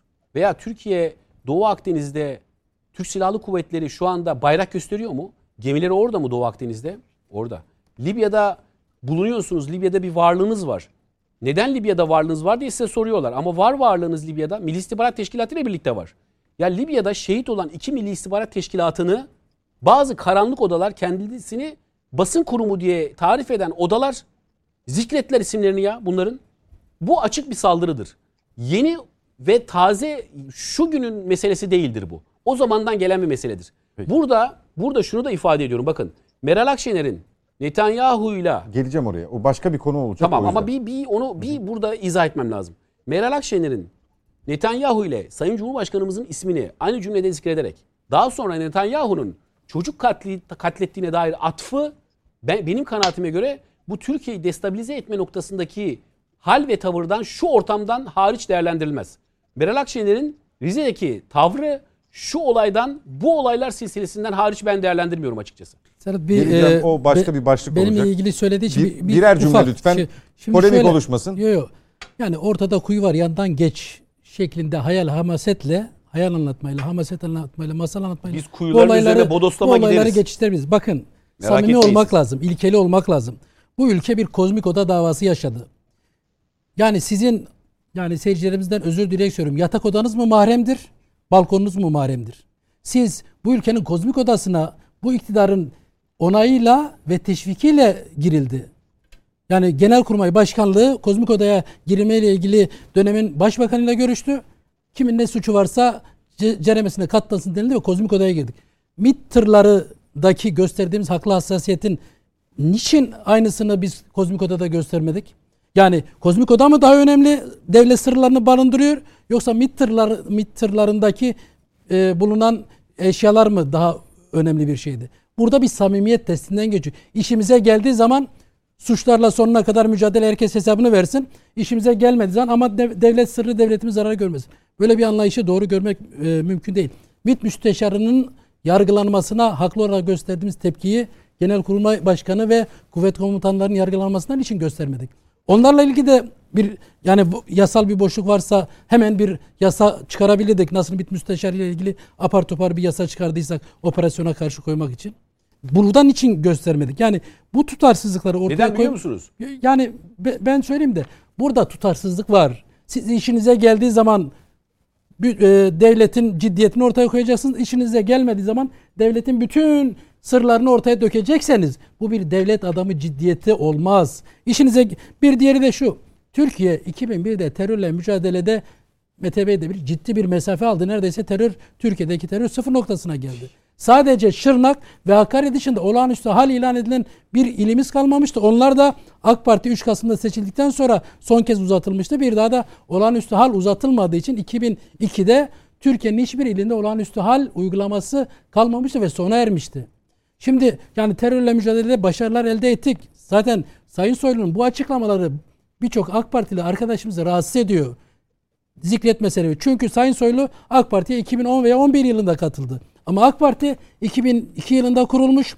Terörle, ekonomiyle benzeri alanlarda kendince efsaneler oluşturmuş bir parti. Şimdi Sayın Soylu çıkıyor diyor ki ben 2016'da geldim. AVM'lere siz çocuğunuzla beraber giremezken böyle bir hani terör içerisinde olan bir ülkeyi devraldım. Şu an geldiğimiz noktayı görün. İşte uyuşturucu da sanki her tarafta uyuşturucu e, sarmış da Sayın Soylu 2016'da geldi 5 yılda her şey temizlendi. Bu AK Partililerde çok ciddi rahatsızlık oluşturuyor. Çünkü Peki. Sayın onun için Sayın Soylu AK Parti'den daha mı büyük? bari. Ben AK Partili e, arkadaşlarım adına konuşuyorum. Onun için deniliyor ki Biz Sayın yani Soylu dakika, AK Parti'den daha mı büyüktür? konuşuyorsunuz. Müsaade edin. Bırakın siz kendi beyanınızda Ya bulun. benim ya. AK Parti arkadaşlarım da var Mücahit Bey. Onları da seviyorum. Onlar adına da söylüyorum. Ee, AK Parti'ye oy veren milyonlar adına söylüyorum. 2002'den bu, bu yana oy veren nezakete de aykırı yalnız. Bizim Yo, yo, adımıza 2000, konuşmayın ben Sayın Soylu'nun yaptığı nezaketsizliğe burada işaretliyorum. 2002'den Allah Allah. AK Parti'ye oy 2002'den Böyle itibaren mu ya? Yok diyorum öyle bir şey. Hala da benim adıma ben söylüyorum siz de aksini söylersiniz seyirci karar verir ya. Yani illa ben konuştuğum zaman işinize gelmemize itiraz etme. Ben konuşurum siz konuşursunuz kararı seyirci verir. Ya burada öyle şey bir- olur mu ya? Sen burada birbirimizi ikna etmek kalkıp- durumunda hayır, değiliz kalkıp Mücahit AK Bey. Parti adına burada ahkam kesiyorsun. Ya ben yorum itiraz edeceğim yapıyorum. tabii. Siyasi Yani şey değerlendirmede ya. bulunuyorum. Ya siz de muhalif AK Parti kendi Şimdi- beyanınızda bulunun siz. Kendi beyanınızda bulunun. O zaman size ne Akşener'den Saadet Partisi'nden CHP'den siz ya. Kendi işinize beyanınızda geldiği zaman muhalefeti Yani değerlendirin. Biz iktidarı. Zaman Akşener'in zorunuza gitsin. bırak Mücahit Yani. Bey bu işleri ya. Allah'ını seversen kendi işine bak. Ya kendi işine bak ya boş ver sen. Tamamlayın söylüyorum lütfen. Bakın. Üslubunuza dikkat edin. Kimin- sakin dikkat olun. Burada ben, bağırarak olun. haklı çıkacağınız bir ortam değil burası. Sakin olarak da haklı sakin çıkarım. olun siz ya. E, bağırılması gereken tavrımı koymak. Ne bağırıyorsun? 2016'da trene sonradan girmiş kuru bir bakanım pabuç bırakmam ben. 2002'den 2016'ya kadar kendince yani ben eksiklerini biliyorum da efsane hizmetler ortaya koyduğunu düşünen bir partiye yaptığı bu değerlendirmeler TRT'de çıktığı değerlendirme birçok AK Partili emin olun rahatsız etmiştir. Ben kendi değerlendirme Mücahit Bey de farklı bir şey söyler. Bizi izleyen AK Partiler de bunun kararını verir. Peki. Çetin Bey. Yani tabii e, Çok kısa Mete Bey'i çok beklettim çünkü. yani rica ederim şimdi. Hayır hayır. Size dön ay size geleceğim. Bir, Ben, Mete Bey konuşsun. e, sonra- hayır hayır ben e, bir, bir- bir ekleme yapacaksınız zannettim. Sonra- Bey konuş. Ben ev sahibi. Yok yok. e, Ben ev sahibi sayılırım. geldiği nokta itibariyle bir şey soracağım da o yüzden Çetin Bey ekleme yapacaksınız zannettim o yüzden. Yok ekleme değil. Tamam o zaman bir Mete, yapacağım. Mete Yarar'a bir gideyim geliyorum Peki. sonra tekrar size. Şimdi faili meçhul cinayetlerin özellikle hani neden şimdi e, videolar üzerinden neden böyle bir e, algı oluşturma çabası diyoruz ya. Son videodan hareketle 90'ların 90'lı yılların ve faili meçhullerin gündeme getirilmesinde de bir e, özel maksat aramalı mıyız Mete Yarar? Valla ben sana şöyle söyleyeyim. Bir defa e, zaten bir devletin e, bu kadar aydınının e, ölümü eğer faali meçhulse e, zaten o devlette hiç kimsenin rahat uyumaması lazım. O kadar net söyleyeyim. Bu, bu siyaset üstü bir şeydir. Çünkü dizayn zaten aydınların öldürülmesiyle başlar. Bütün dünyanın her tarafında böyledir. Önce aydınlarınızı öldürürler. Çünkü sizin tartışmanızı, sizin bilgi almanızı istemezler. Bu nedenle e, o dönemde 90'lı yıllardaki aydınların öldürülmesiyle ilgili e, o süreç kaldırılmadan e, bence e, kimse kendini güvende hissetmemeli zaten. Çünkü o kuvvet kendisini hala e, açıklanamaz, dokunulmaz bir güç olarak hissetmeye devam eder. O yüzden muhakkak gidilmelidir. Hangi siyasi parti gelirse gelsin o dönemin o aydınlarının hesabı muhakkak sorulmadır. Çünkü e, hepimizin e, zaman zaman oturup konuştuğumuz, hatta zaman zaman tartıştığımız konulardan bir tanesidir. Düşünsenize e, FETÖ konusunu en e, önde açıklayan kişilerden bir tanesi Abdülhamitoğlu'ydu. O zaman e, herkesten çok daha farklı bir e, söylemle FETÖ'nün FETÖ olduğunu söylüyordu. O zaman eğer dinlemiş olsaydık belki bugüne kadar yaşadığımız birçok o e, garabeti yaşamayacaktık. Veya Uğur Mumcu. Uğur Mumcu'nun CIA, Mossad ve Alman vakıflarıyla ilgili yine Hablemitoğlu'nun Alman vakıflarıyla ilgili Türkiye'deki dizayn çalışmalarıyla ilgili yaptığı açıklamaları hatırlayın. Yani o kitapları okuyarak büyüdük. Ben o sırada subaydım. Birçok kitabını okudum. İkisinin de birçok kitaplarını okudum yani. Yanlış hatırlamıyorsam müsteğmendim. Onlarla büyüdüm. Onların kitaplarındaki o gerçekleri o zaman e, o zamandan beri biliyorum. Başka bir bakış açısıyla da bakmayı da biliyorum. Bizim hepimizin sorumluluğudur. O insanların öldürülmesinin akıbetinin ne olduğunu, faillerin kim olduğunu bulunması. Kime uzanırsa uzun, uzansın. Hiç önemli değil. Başka bir şey daha söyleyeceğim. Demin e, Sayın Genel Başkanımız bir kelime sarf etti. Ben onu açıkçası şöyle söyleyeyim. Tabii Türkiye'de anketler çok önemlidir. Ben anketlere inanırım. Kimsenin hani e, söyleminden çok. E, Türkiye'de zaman zaman e, başarılı e, belediye başkanları, e, beli- e, bakanlarla ilgili açıklamalar yapılır. E, Sayın Süleyman Soylu'nun e, bakanlığıyla ilgili yaptıklarıyla sıralamada kaçıncı sırada olduğunu e, bakabilir. Yani bunu AK Parti düzenlemiyor. Zaman zaman işte bir sürü araştırma kurumu bakanlarla ilgili e, insanlara soruyor. Bütün partilere soruyor ve onların da görüşlerini alıyor. Orada e, kaçıncı sırada olduğunu görürsünüz. Ben başka bir şey daha söyleyeceğim. Çok e, önemli bir iki tane noktaya değindi aslında herkes orada. E, bunlardan bir tanesi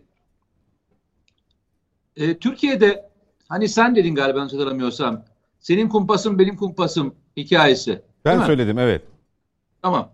Yani e, bu e, benim bildiğim yalnızca bu döneme ait değil. Çok eski dönemden beri e, bu böyle gider ve maalesef de bu böyle gittiği için de bir türlü işin içinden çıkamayız. Bir dönemin e, bir dönemin mağdurları e, daha sonraki dönemin maalesef e, farklı bir boyutuna geçer. O dönemin galipleri daha sonra mağdurları durumuna geçer. Çünkü bir hesaplaşmayla gidiyoruz ve hesaplaşmanın içerisinde e, kendimize zarar verdiğimiz kadar da kimseye zarar vermiyoruz. Orada çok güzel bir açıklama oldu. Dedik, de, dendi ki e, Ergenekon balyoz süreci içerisinde e, Şemdin Sakık örneği verildi. Peki ben soru sorayım. Şemdin Sakık örneği verildiğinde Türkiye'de e, ne tartışıldı, ne konuşuldu? Yani bir genelkurmay başkanı Türkiye'de terör örgütü lideri olmaktan tutuklandığında ne konuştuk, ne tartıştık? Aradan yıllar geçti. Yıllar geçtikten sonra bunun muhasebesini ve muhakemesini yapmaya karar verdik. Yıllar geçtikten sonra o dönemde bunları söyleyenlerin birçoğu Ergenekoncu olarak e, yaftalandı. Ben dahil olmak üzere. Biz de dahil olmak üzere Mete Bey. Yani parti olarak bize de Ergenekoncu dediğiniz için sitem ettim zaten. Yok yok ben bir şey demiyorum Bülent Bey size bir şey söylemiyorum. Yani ama şu var bakın Bülent Bey şöyle bir e, sıkıntımız var. E, bugün yaşananlara baktığınızda örnek vereyim size çok basit bir örnek üzerinden gideyim. Bu olayın içerisinde iki tane e, kişinin ismi geçiyor. Yani gazeteci kimliğiyle iki tane kişinin ismi geçiyor değil mi? Ve e, hemen e, Türkiye Gazeteciler Cemiyeti e, içlerinden bir tanesi cemiyete üye olduğu için anında cemiyetle ilişkisi kesildi değil mi? Doğrudur. Öyle oldu değil mi? Yanlış Evet, hatırlamıyorsam. Peki. Peki sonuçta bir soru sorayım. Türkiye'de e, PKK, FETÖ, DHKPC ile e, ilişkisi kesin olan, mahkeme kayıtlarıyla olan, hatta bu konuda yurt dışına çıkmış hala faaliyetlerini sürdüren kaç gazetecinin e, Türkiye Gazetecilik e, Gazeteciler Cemiyeti ile ilişkisi kesilmiştir? Ya bil, e, Devam edeyim. Bilmiyorum. Hı hı. Yok yok ben, ben, ben ben ben bu soruların cevaplarının çoğunu biliyorum. Maalesef biliyorum. İşte işin kötü tarafı olan bir tanesi bu. Keşke Sorun bilmesem ne? diyorsun yani. Efendim? Keşke bilmesem diyorsun. Yani sorun ne biliyor musunuz? Demokrasi dediğiniz kavram siyasal bir figür değildir. Yani siyaset siyaset üstü üstü bir yerdir. Hukuk siyaset üstü bir yerdir. Adalet siyaset üstü bir yerdir. Siz onun içerisinde eğer adil olmakla ilgili durumu yaparsanız, farklı bir şey yaparsanız diğerine hesap sorma ihtimalinizi kaçırıyorsunuz. Bakın herkes kendisine göre hesap soruyor ama kendi hesabını doğru tutmuyor. Kendi T cetvelinde hep muhasebe hatası var. O yüzden bir yere gidemiyoruz. Çünkü herkes şunu söylüyor. Diyor ki ya sen bak bunu böyle söylemiştin. O da ona diyor ki sen de ama böyle yapmıştın diyor. İkisinin arasından biz nasıl e, doğruya ulaşacağız? Kavga şey değil ki sen daha fazla demokrasiye sahip çıktın. Öbürü de değil ki sen benden daha fazla demokrasiye çıktın mevzusu değil ki. Sen daha fazla hata yaptın. Sen de daha daha fazla hata yaptın. Buradan ne çıkartacağız? Ne çıkartacağız bana söylesenize. Buradan çıkaracağımız şey Mete Bey ben Hayatımızın büyük bir bölümü yani ya yanlış zamanda doğduk galiba öyle söyleyeyim öyle mi öyle mi nitelendireyim bilemiyorum. Yani darbelerle büyüdük. 28 Şubatlar dahil olmak üzere bir sürü garabeti yaşayarak büyüdük ve bu garabetlerin içerisinde yaşadıklarımızın birçoğunun daha sonra doğru olmadığını öğrendik. Bakın yaşımız tutmuyordu, doğru olmadığını öğrendik. Biz zaman zaman e, üstadlarla eski bizden yaşlı insanlarla bir araya geliyoruz. 60 darbesini görmüş e, bir abimiz o zaman üniversite öğrencisi. e, çoğuna da büyükelçilik yapan çok önemli bir kişi. Bir televizyon programında oturup konuşuyoruz diyoruz. Dedik ki ya o dönemde e, şeyin e, Adnan Menderes'in gerçekten e, üniversite öğrencilerin kıyma yapıp kıyma makinelerine döküp kıyma yaptığına inandınız mı dedim. Dedik sorduk sorduk yani şeyde televizyon programında. Evet dedi. Büyük bir kesimimiz inanmıştı dedi. Bakın daha sonra 1970'li yıllarda aynı hataya toplum düştü. Hani diyoruz ya zaman zaman şimdi diyoruz ya aldatıldık hikayesi. Bu toplum hayatı boyunca kaç defa aldatıldığının sorusunu hep beraber sorsun. Hep beraber sorsun. 1970'li yıllar abilerimiz birbirini vuran abilerimiz. Sonra ne dediler? Ya biz çok büyük hata etmişiz. Aslında hepimiz bu ülkeyi ve milleti seviyormuşuz. Ama kandırılmışız. Hatta aynı silahı bana bir gece bana getirip daha sonra aynı silahı birine getirip birbirimize vurmuşlar. Ve biz bundan çok pişmanız. Geldik 90'lı yıllara, 80'li yıllara. Özal beğenirsiniz, beğenmezsiniz. Kızımız çok tarafı vardır. Söylemediğimizi bırakmadık. Şimdi rahmet okuyoruz. Diyoruz ki vay be iyi adammış. Aradan zaman geçiyor. Rahmetli Erbakan'a yüzlerce defa laf söyleyen insanın hayatındaki birçok yere doğru dokunuşlar yaptığını görüyoruz. Benim yakın çevremden çok iyi bildiğim insanlar var. Bunlardan bir tanesi geçen gün öyle söylemişti. Ya ben o zaman üniversite öğrencisiydim elime geçirsem vuracaktım diyor. Ama şimdi anlıyorum ki o kadar muazzam bir adammış ki şimdi rahmet okuyorum diyor. Şimdi niye bunu yapıyoruz ya? Neden ya? Niye insanlara insanlara hiç ait olmadıkları payeleri veriyoruz veya ait olmadıkları suçlamaları yapıyoruz ya? Kim bizi bu kadar çok rahat bir şekilde dolduruşa getiriyor ya? Biz nasıl bu kadar rahat dolduruşa geliyoruz? Ya bakın bir kez daha söyleyeyim. Ergonokon ve balyoz süreçlerinde konuşulduğunda uyuşturucu, kadın, o, bu bir sürü konu konuşuldu. Yalnızca İzmir'deki casusluk davasında yanlış hatırlamıyorsam 1200 subay yargılanıyordu. Yanlış o bir civarda bir şey. Ya siz dedim ki bir gün televizyon programında siz hiç hayatınızda bin tane subayın casus olduğu bir organizasyon gördünüz mü dedim ya. Bin tane subay ve bunlardan bir tanesi az subay gemideki görevi aşçılık onun gibi bir şey. Yani şimdi dedim bu neyi öğrenecek de size casusluk yapacak? Neyi yapacak? Yani insanın görevi vardır, kendisine göre bir pozisyonu vardır. Veya işte e, para kasası dediğiniz adamların parasızlıktan öldüğü durumları gördük. Peki bunlara nasıl inanmıştık? Serhat nasıl inanmıştık? Çünkü birisi bunu böyle servis ediyordu. Birisi bununla ilgili mevzuyu bu şekilde deklar ediyordu. Ve bunu buna karşı çıkanları da bu konuyu karşı çıkanları da şunu söylüyordu. Bak aynen söylüyorum. O gün Ahmet Altanları ve diğerleri ne diyorlardı? Siz devleti korumak adına bu insanları koruyorsunuz. Herkes yargılanmalı diyorlardı değil mi? Öyle demiyorlar mıydı? Ne oldu? Ne oldu bana söylesenize. Ya bunun bir sınırı ve bunun bir etik tarafı var. Bir tarafı var. O etik tarafı, o hukuki tarafı ve o adalet tarafını ve vicdan tarafını biz zaman zaman kaybediyoruz. Burada gördüğüm konu da inan aynısı. Benim üzüldüğüm konulardan bir tanesi bu. Şimdi aradan zaman geçecek. Gerçekten zaman geçecek. Bir sonraki seçimden sonra kim kazanır, kim kazanmaz bilemem. Şimdi... Ama siz bu kapıyı açtığınızda, bu Pandora'nın kapısını açtığınızda inanın bunu kimse kapatamaz. Çetin Bey bir şey söyleyecek zannediyorum. Evet.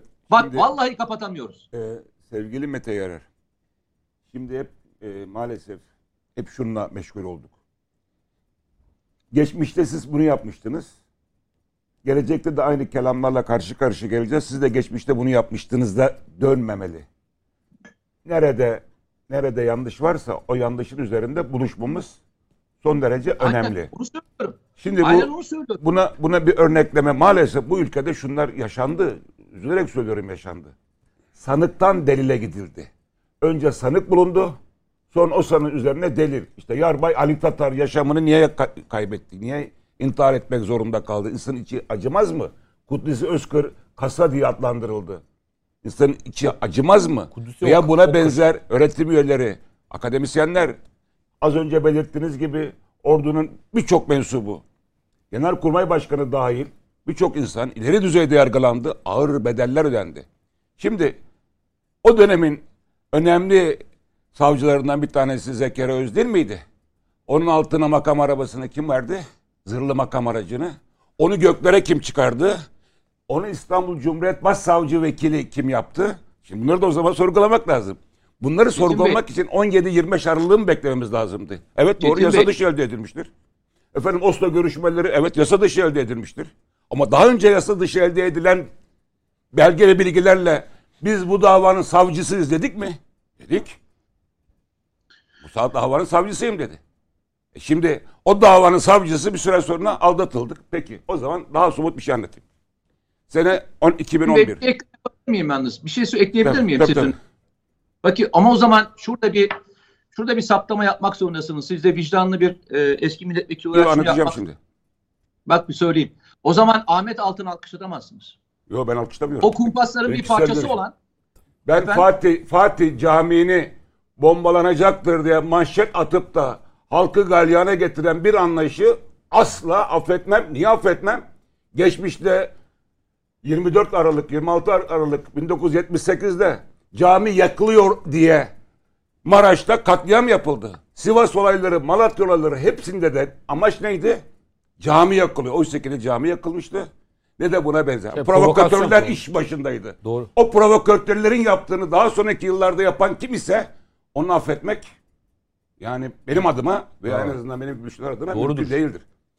Ama öyle bir halde ki insan hakları açısından işte mağduriyetler falan filan dönüp dolaşıp e, bir mağduriyet yaşanıyor ise o mağduriyeti de benden yana veya değil. Geçmişte böyle yapmıştır, şöyle yapmıştır mantığıyla da bakamayız. Ama o konuda haklısın. Yani ben e, böyle bir e, bu tür manşetleri atanlar, halkı provoke edenler, halkı galyana getirici düşünebiliyor musunuz ya? Fatih Camii'ne bombalanacak dediğin zaman Fatih'te yaşayan e, mütedeyyin kesim, hatta bırak meyhanede içki içen adam bile kalkar gider.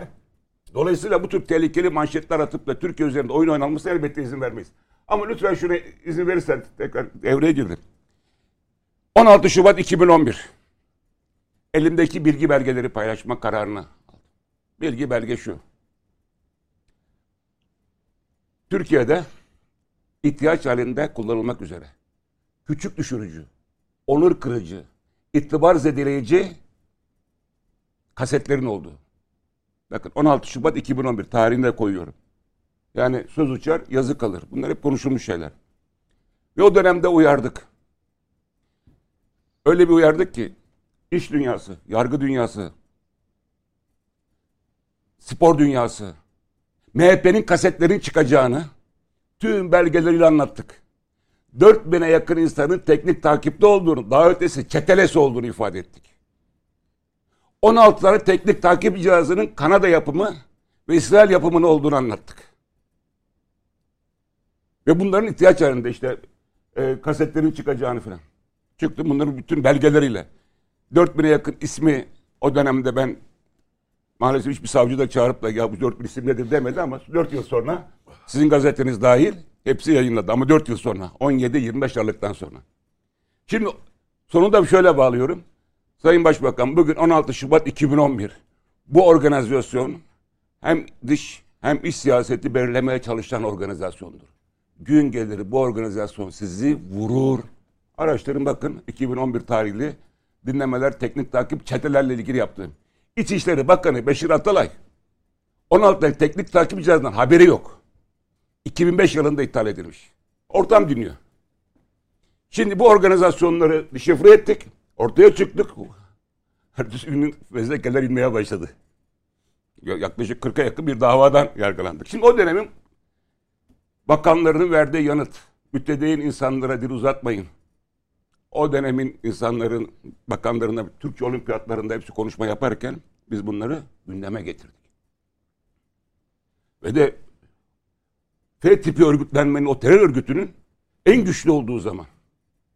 Belki o günler dikkate alınsaydı, bakın altını çiziyorum. Bugün 16 Şubat 2011. Bu organizasyon sizi vuracak bu kadar altını çizerek. Tabi bilgi ve belgelerle. Hala da o arşivler durur. Şimdi illaki size vuruldukları zaman mı? Yasa dışı tamam yasa dışı yollarda elde edilmiştir. Ama bunun daha öncesi ve o dönemde dikkate alınıyor olsaydı belki bugün bunlar olmayacaktı. Peki Oslo görüşmeleri deşifre edilmeseydi 17-25 Aralık devam etmeseydi partnerlik devam edecekti. Öyle değil mi? Ama o mantıkla bakarsak O mantıkla bakacağız. Ayrışma başlıyor. Ayrışma başlıyor. Oslo görüşmeleri deşifre edilmeseydi Hakan Fidan'la ilgili işte o 17-25 Aralık çıkmasaydı iyi kötü partnerlik devam edecekti. Belki bugüne kadar veya bunun yarısına kadar gelecektik. Ama Peki ben nerede bir derin yapılanma var ise nerede durumdan vazife çıkartıp bu konularda derin yapılanmaları organize ediyor ise bunun karşısında durmak kendini demokrat gören kim var ise demokrasiye inanan kim var ise özgürlüklerden yana olan kim var ise karşı duruş sergilemelidir. Yasa dışı elde edilen bilgiler, belgeler de dahil olmak üzere. Yani yasa dışı elde edilmiştir. Ama işimize geldiği zaman yasa dışı, işimize geldiği zaman kumpas, yani şayet demokrasiyi ve demokrat olmayı kendi penceremizden ve kendi gözlüğümüzden kendi istediğimiz gibi görürsek yanılırız. Dolayısıyla demokrasi de, hukuk da, adalet de hepimize lazım. Gece yarısı Türkan Sayıl'ın evi dörtte basılıyor. İlhan Selçuk geç saatlere kadar sabahın erken saatlerinde e, ki 80 kusur yaşında olduğu için söylüyorum. Yaşı itibariyle de e, gerçekten bir eziyet çekiyor. Ziyaretlerine gittiğimde de bunları gördüm. Öteki de ileri düzeyde rahatsız. Zaten bir süre sonra yaşamını yitirdi. Ve bunlarla ilgili söylenenler yani aman vatan haini efendim işte olmaz. Dolayısıyla haklıyı haksızı taraf nerede, hangi tarafta olduğumuzla ilgili olmamalı. Doğru herkes açısından doğru olmalıdır. Bir kumpas varsa o kumpasın karşısında hepimiz olmalıyız. Bir demokratik hak ihlali varsa, bir insan hakkı ihlali varsa, bir hukuk hakkı ihlali var ise bunun karşısında efendim o bizdendi, şu sizdendi diye bakmamak lazım. peki Serhat Bunun Bey, yanı sıra izin verirseniz. e, Şimdi, e, bir saniye şimdi- tamamlıyor Çetin Bey. Tamamlayacağım. Tamam. Şimdi- Bir şey Çetin Bey'e sormak istiyorum da o yüzden bu konuyla ilgili. Yok, Direkt konuşuruz. Şimdi 18 19 yıllık bir iktidar var. Bu iktidarın 2016 öncesi ve sonrası olmaz. Ben onu bir bütün olarak görürüm. Tabii ki başarılar vardır. Ben öyle bir değerlendirme yapma içinde değilim. Ama şunu açıkça söyleyebilirim. Çıraklık, kalfalık, ustalık dönemi. En başarılı olduğu dönem bu iktidarın çıraklık dönemidir. En berbat olduğu dönem de ustalık dönemidir. Bir e, eklemede bulunan Mete Bey devam etsin. Şimdi e, biz bugünü yaşıyoruz. Yani Ergenekon süreçlerini 17-25'i iktidarı suçlamak için bugün burada dile getiriyor değilim yani. Buradaki amacım şu. Biz Ergenekon operasyonlarına ihtiyatlı olmayan large bir yaklaşımla yaklaştık. Hata ettik. 17-25'te de çok aşırı korumacı olarak yaklaştık. Yine bazı şeyleri gözden kaçırdık. Onun için bu örnekleri vermemin sebebi bunlardan ders çıkaralım. Yoksa iktidarı suçlamak için bugün bunları dile getiriyor değilim. Zaten tarih içerisinde herkes bir şekilde yaptıklarıyla yargılanıyor. Ben bugün bunları dile getirmemin sebebi bir polemik yapmak ya da geçmiş hataların sebebiyle iktidarı vurmak değil. Dediğim gibi Ergenekon'un o e, ihtiyatlı olmayan large yaklaşımındaki yanlışlıkları 17-25'teki aşırı korumacı hataları yapmayalım. Bugün hem ihtiyatlı yaklaşalım hem de aşırı korumacı bir yaklaşımla suç varsa suçun ortaya çıkmasına da engel almayalım. Yoksa derdimiz tarihi yargılamak bugün bize bir faydası yok çünkü onun. Mete Yarar, Çetin Bey'e bir şey- soru Ben soracaksınız. Çetin Bey'e şunu soracağım. Dedi ki özellikle kumpaslar konusunda aynı e, e, duruşu göstermeliyiz. Peki e, Baykal'a yapılan o kaset kumpesi sonrasındaki yaşanan süreci nasıl okuyacağız? E, çünkü MHP'ye yapılan e, kaset kumpasını söylediniz. Peki Deniz Baykal e, sonuçta e, o dönemde de aynı kumpaslardan Evet, bir tanesine maruz kaldı. Tabii tabii tabii. Ve tabii. o dönemde hatırlarsanız sizler de çok iyi biliyorsunuz. E, Deniz Baykal'ın görevden alınabilmesi için Rand Corporation onlarca rapor yazmıştı. Ne diyeceğiz Çetin Bey? e, Şimdi- Deniz Baykal'ın görevden şimdi, alınması süreci ve e, o dönemi. Ee, Deniz Baykal o dönemde Ergenekon'un avukatıydı. Ben bu davanın avukatıyım demişti. Sayın Cumhurbaşkanı o dönemde başbakan ben de savcısıyım demişti. Şimdi o dönemde ne oldu? Aslında Türkiye'nin bir dönüm noktalarından bir tanesidir bu. Uzun süren meclisteki müzakerelerden sonra referanduma gitme kararı çıktı. 2010, 12 Eylül. 2010 anayasa değişikliği. Tabii 12 Eylül. Şimdi o referanduma gitmeden oylamalar konuş yani bir buçuk iki aylık bir performansla gitti. Uzun değerlendirmeler. Biz o dönemde çıktık. Bu anayasa değişikliği, bu referandum daha öncesinde bu anayasa değişikliği Türkiye'de hukukun katlidir. Hukukun ele geçirilmesidir. Bir hukuk katliamıdır. Mesela 12 Eylül falan bunlar işin hikaye tarafı. Birden fazla sendikayı olmak. Yani arada bir iki tane demokratik leşmeyle ilgili 12 Eylül sorgulayacağız falan. Değil. Bu açık net hukukun katledilme. Peki. Daha sonra anlaşıldı hukukun kimi katletti. İşte o süreçte meclisten zar zor geçti. Sonuçta 367'yi bulmadığı için direkt e, Referandum. referanduma. Referanduma. Şimdi o referanduma kararı çıktığı gece Deniz Baykal'ın Sayın Deniz Baykal'ın saygıyla anıyorum buradan saygıyla sevgilerimi iletmek istiyorum. Tekrar yani sağlığı da yerinde olduğunu düşünüyorum. İnşallah. Hasedini bir kumpas olarak ortaya koydu. Ama sanki Çetin orada şey e, genel kurulda oylama yapılır e, komisyonda da Yapıldıktan inerken akşamı yani o, Devam ederken. akşamı devam ederken sayın oylama bitmedi. sayın işte yo, yo, son Çünkü son ben sor, gecesi. e, iddianameyi okudum. Yo, yo, son gecesi. o dönemi son yaşa- gece. daha Tabii, tabii, yaşadınız. son gecesi. Daha oylama Yani hayır hayır, oylamalar falan filan son genel üzerinde oylama yapılıyor. tabii tabii o bitmedi. Ertesi günü orada da yani yine e, AK Parti çevreleri içerisinde biliniyor. E, Sayın Başbakan o dönemde de gereği yapılsın dediğini de biliyoruz. Şimdi o kumpasın içerisinde bütün mesele nedir? Referanduma gidecek. Kimin referandum. O referandum. O hukuka darbe aslında az önce belirttiğim gibi Sayın Başbakan'a tuzaktı. Yargıyı ele geçiriyordu. Bak bugün hala yargı mensupları F tipi örgütlenmenin yargı Sayın mensupları Baykal Pensilvanya ötesini neden hariç tuttu o sonraki beyanlarında? çünkü o, bilgisi vardı. Tam Sayın bilgisi Başbakan'ın bilgisi vardı. niye hariç tuttu? Sayın Başbakan'ın bilgisi vardı. O bilgisi olduğunu biliyordu. Oradaki başka görüşmeler var. Bilgisi açık vardı. etmek iste, açıktan söylemek istemedi. Sayın Başbakan'a bilgi verdi öyle mi diyorsunuz? Ben anlamadım onu. Engelleyebilir Sayın manasında diyor. Başbakan'ın Başbakanın bilgisi vardı. bilgisi vardı. Sayın Başbakan bunun kullanılmasını İster. mübah gördü. Bu çok ciddi bir itham. Bu Yok tam değil. şey Bu hayır bu yaşandı. Karşılıklı o dönemde o dönemde karşılıklı temaslar var. Bilgiler sızdı. Rica ederim. Dolayısıyla Peki, bütün mesele ya şimdi Pensilvanya örgütlemiyor mu bunu? FETÖ operasyonu bu. Evet. Tamam. Deniz Baykal'a soruyorlar. Pensilvanya'yı niye hariç tutuyor? çünkü siyasi sorumluluk var orada. Siyaset sorumlu. Hayır bir dakika. Ya böyle bir şey. Bu bu bu F tipi örgütlenme organizasyonu ve onun getirdiği hukuki darbe ki 12 Eylül 2010 aslında hukuka bir darbedir. Tamam. Hukuku Öyle ortadan diyorsunuz. kaldırandır. Tamam, Hukuku içe sayandır. Diyorum ki Dolayısıyla Deniz bu Baykal, referanduma gider iken gider iken gider iken Ergenekon'un Ergenekon'un avukatını susturma ihtiyacını hissettiler. Çetin Bey, Çetin karşı Bey, bir siz- dakika müsaade et. Ben- Mete Bey müsaade Aynı et. anda konuşmayalım, Şimdi bir saniye. Çetin Bey, Niye- şimdi E, o niye- e, böceklerden Baştan bahsediyorsunuz. İthal Tamam, edilen şeylerden bahsediyorsunuz. örgütlenme Mete bir yaptı bunu. saniye.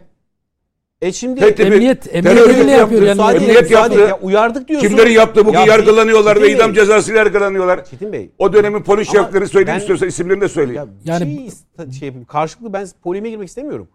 Diyorsunuz ki şeyler böcekler ithal edildi bunu deklare ettik diyorsunuz. F tip yapılanma yaptı bunu diyorsunuz. Doğrudur yapmışsınızdır bak orada bir tartışma yok. Yok, Ee, zaten uyardık diyorsunuz muhalefetin görevlerinden biri uyarmaktır. Ya bu F tipi tam da operasyonu zaten bunun üzerinden böcekler üzerinden yapıyor.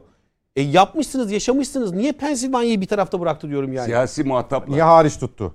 Siyasi muhatap. Bak siyasi muhatap. Yani ana muhalefet partisinin lideri siyasi liderle karşısındaki muhatabı siyaset. Dolayısıyla onun üzerinden gitmeyi tercih etti. Ve onun memurları Dolayısıyla tarafından bunu ortaya yapıldı. çıkartması gereken de gereken de iktidar partisidir. Mete. Erer. Yargı. Bir. Sonuçta sonuçta döndü dolaştı bir kumpas olduğu da anlaşıldı. Mete Erer. Çetin- Yok yargı değil aynı zamanda üstüne gidilmesi gereken. O, o, o dönemde de gidilmesi siyaset. Siyasette erkeği elinde tutan. Sayın Başbakan, İçişleri Bakanı, Adalet Bakanı bu konuda daha duyarlı olup üstüne gitmeleri gerekirdi. Hani dolayısıyla anlatmak istediğim şu. Benim kumpasım senin kumpasın olmaz.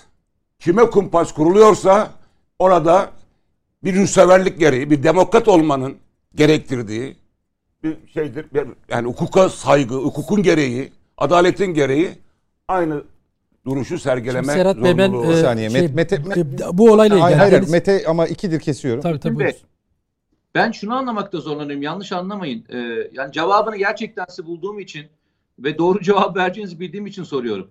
Ben şunu anlamıyorum. Diyorsunuz ki MHP'yi kaset kumpasları için siyasi anlamda kullanılacak diye uyardık diyorsunuz.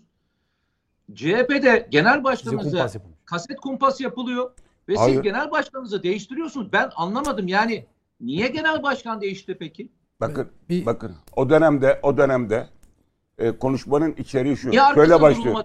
Siyaset bak, kumpas bak, olduğunu bak. bile bile. Bak, bak o dönemde konuşma şöyle basın açıklamam şöyleydi.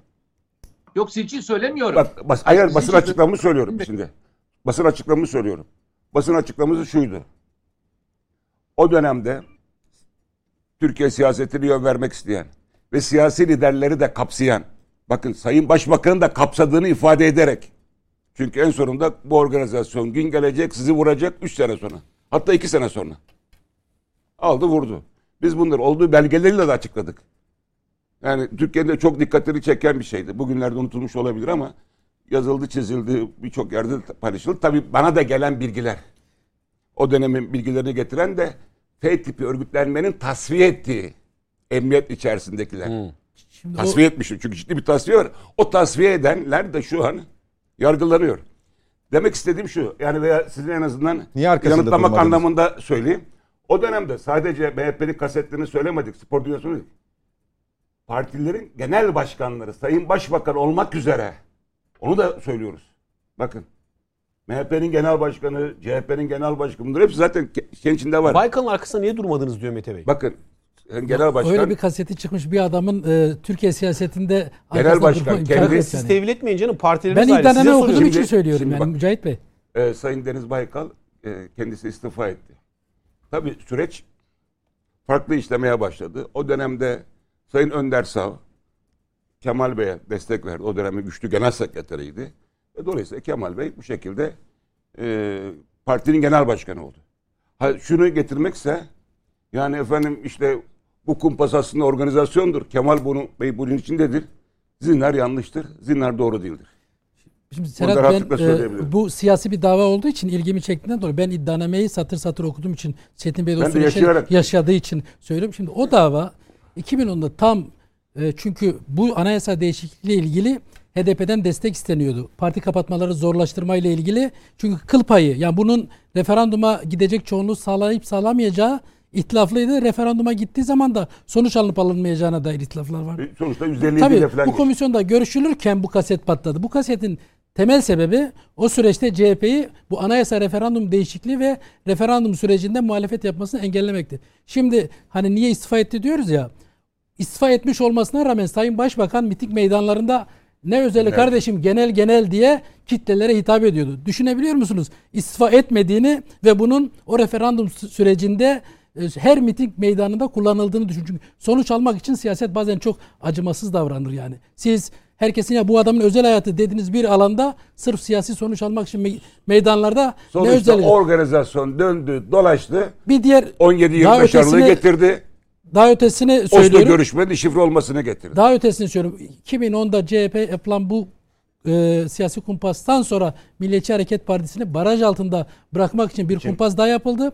Devamında 2011 seçimlerinde işte bu yapının, örgütün AK Parti Genel Başkanı Sayın Erdoğan'a 150 kişilik milletvekili listesi verdi ve bunları mutlaka listeye al denildi. Sayın Hakan Şükür Başbakan'ın listeye girdi. Tabii, Örneğin. Sayın Başbakan Ve ona bu benzer isimler. Şöyle bu kumpası fark ettiği için o 150 kişiyi kabul etmeyip 8-10 isimle çünkü e, işte İzmir Milletvekili İlhan Bey vardı, Hakan Şükür bazı farklı isimler onlar da zaten ortaya çıktı.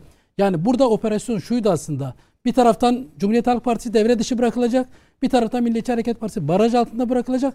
Bir taraftan da örgüte bağlı 150 milletvekili AK Parti listelerine meclise taşınacak ve Türkiye tam kritik bir süreçte bu 150 milletvekili devreye Yani girecekti. iç siyaseti Tabii şekillendiren işte bir dizayn operasyon. etme Yani operasyonuydu. dizayn- Yani biz bunu yani ben Siyasi o diyelim ki siyasi bir dava olduğu için o iddianameyi satır satır okumuş olan biri olarak söylüyorum. Bu Yani Kemal Bey'dir, başkasıdır. O, o- onların kendi iç savaşı. Ben ona e, taraf olacak değilim. Ama bu operasyonun amacı Cumhuriyet Halk Partisi'ni referanduma giderken e, referandumla ilgili e, propagandasını etkisiz hale getirmek. Milliyetçi Hareket Partisi'ni de baraj altında bırakıp AK Parti ve e, Cumhuriyet Halk Partisi'nin çoğunlukla gireceği ve e, Sayın Cumhurbaşkanı Başbakan'a kabul ettirilmiş 150 tane FETÖ Peki. mensubu e, milletvekilinin de gireceği bir meclis. Çok kritik bir anda da bu 150 milletvekili bu 7-8 milletvekilinin yaptığı gibi zaten operasyon çekeceklerdi yani. Allah'tan Sayın Cumhurbaşbakan farkına vardı da o 150 Şimdi kişiden orada- sadece 10 kişisine Orada, onay verdi. orada Deniz Baykal'ın, Sayın Deniz Baykal'ın e, e, verdiği mesaj da şuydu. Yani bu kumpası ortaya çıkartmaya kadar. Dolayısıyla o kumpası ortaya çıkararak yani genel başkan istifa etti. Çünkü kumpasın ortaya çıkması lazımdı. Ve Nitekim çıktı. Sayın Kılıçdaroğlu'nun haberi zinhar dedi. Yok zinhar yok. Yani Yani katılıyor musunuz buna? Mücahit Yok. Hayır, o, Yani o, ya orada hani bir bilmemesi doğal ama yani sizin şey- bilmemeniz de doğal. Bu sadece kullanılan ifadelerdir. Ama yani yaşadığım için söylüyorum. Biz yıllardır bunu konuştuğumuzda böyle bir şey gündeme gelir çünkü. Şimdi e, ya da hani itibariyle- şöyle kurulur cümleler. Kaset kumpasıyla göreve gelmiş Doğru. genel Şimdi netice başkan. itibariyle tabii haberin olup olmaması hususunu biz bilemeyiz. E, bu belki işte e, devletin e, ilgili kurumlarında Haberinden kastım şu değil ama işin içinde olduğu falan öyle biz değil. değil. siyasetçiler şu anda haberin olup olmadığını bilemeyiz. Fakat şunu biliriz. Tabii tabii. Onun- Cumhuriyet Halk Partisi e, somut veriler üzerinden gitmek durumundayız. Cumhuriyet Halk Partisi'nde bu kaset kumpası olduktan sonra Kılıçdaroğlu'nun bir gün önce ben genel başkan adayı değilim deyip ondan sonra ben genel başkan adayım dedikten sonra ki süreçte yani o kumpasın sonucunda neler olduğunu Cumhuriyet Halk Partisi'nin ne yöne gittiğine bir bakalım. Yani Deniz Baykal'ın Deniz Baykal'ın Şimdi bak liderlik oraya yaptığı- girersen bak bir dakika izin Ben sizi kesmedim Yok bak kesmek değil. Yok ben de söz aram ben de ayıp. Bak şimdi oraya girersen Deniz Baykal. Sayın Deniz Baykal. Yani gerçekten e, Türk siyasetinin önemli bir değeri olarak gördüğüm için de söylüyorum. Kumpas çıktıktan sonra kumpas bitene kadar ne oldu? Parlamentoya tekrar girdi. İki dönem daha girdi. Hatta e, şeyde de e, 2015'te. Parlamenterler Birliği'nde de parlamenter Meclis başkanı. da biz- bak dolayısıyla aslında keşke herkes öyle olsa. Yani bir iddia atıldığı zaman o iddianın aklanana kadar bir kenara çekilme şansı ve fırsatı olsa. Ama biz sadece bunu reddedici bir anlayış içerisinde giderek orada çok örnek bir sınavda bulunmuştur. Daha sonra da milletvekilliği devam etmiştir. Hatta e, e, yurt dışında da dış ilişkiler komisyonunda da Türkiye'yi temsil Şimdi, etmiştir. e, Dolayısıyla bu tür suçlamalar doğru değil. Efendim işte bu organizasyon vardı, bu organizasyon bir parçasıdır, ondan sonraki sürece bakalım diye başlarsak o zaman bütün süreci hepsini konuşuruz. Şimdi e, Kılıçdaroğlu'nun geldikten Orada başka sonra suç ortaklıkları çıkar ortaya. Müsaade. Kılıçdaroğlu geldikten sonra Cumhuriyet Halk Partisi'nin nereye evrildiğine bir bakalım. Nereye evrildi? STV kapatılırken kapıya kendini zincirleyen o e, Cumhuriyet Halk Partili milletvekilleri kimin zamanında vekildi? Kim seçti onları? Yani listeye kim yazdı? Kılıçdaroğlu yazdı. E peki e, bu e, 15 Temmuz hadisesinde 15 Temmuz cereyan ederken kim Bakırköy Belediye Başkanı'nın evine gidip Ya ayakkabı Allah aşkına hayat yazıcı, hayat yazıcı, hayat sayın Hazretleri bir dakika Hayır, aynı kelamı aynı uçakla beraber geliyor, aynı uçaktalar. Bir Bir dakika rica. Bağır Aynı sen. bir anda yok oldu. Binali Yıldırım nerede diye başbakanı sor- sormak gereğini hissediyorum ya. Rica ederim. Bakın Tamam, peki, sakin, aynı kelamı, sakin. aynı kelamı devamlı söyleye söyleye Müsaade bitireyim ama Peki ondan sonra ertesi günü niye birlikte dört siyasi Ama parti siz ortak Sayın Cumhurbaşkanımızı kasetten haberi Niye olarak suçladınız Yeni kapı, önce. yeni kapı, Taksim bittikleri Müsaade nereye edin, koyacağız? müsaade edin. Yapmayın Darbe ya. 20 Temmuz İşimize yani zihniyetten gibi. bahsediyoruz ya. O kadar dolamayın yani. Yapma ya. Arkasında duramadınız şeyin. Deniz Baykal'ın arkasında duramadınız.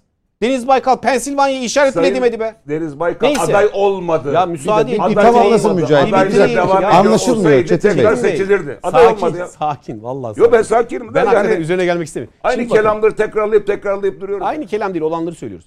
Şimdi Sayın Kılıçdaroğlu'nun buradaki hadisede işte STV'nin önündeki hadiseler işte basın özgürlüğünü savunma noktasına gidip STV kanalına çıkıp orada beyanda bulunması. Kapatılan STV kanalına gidiyor ha.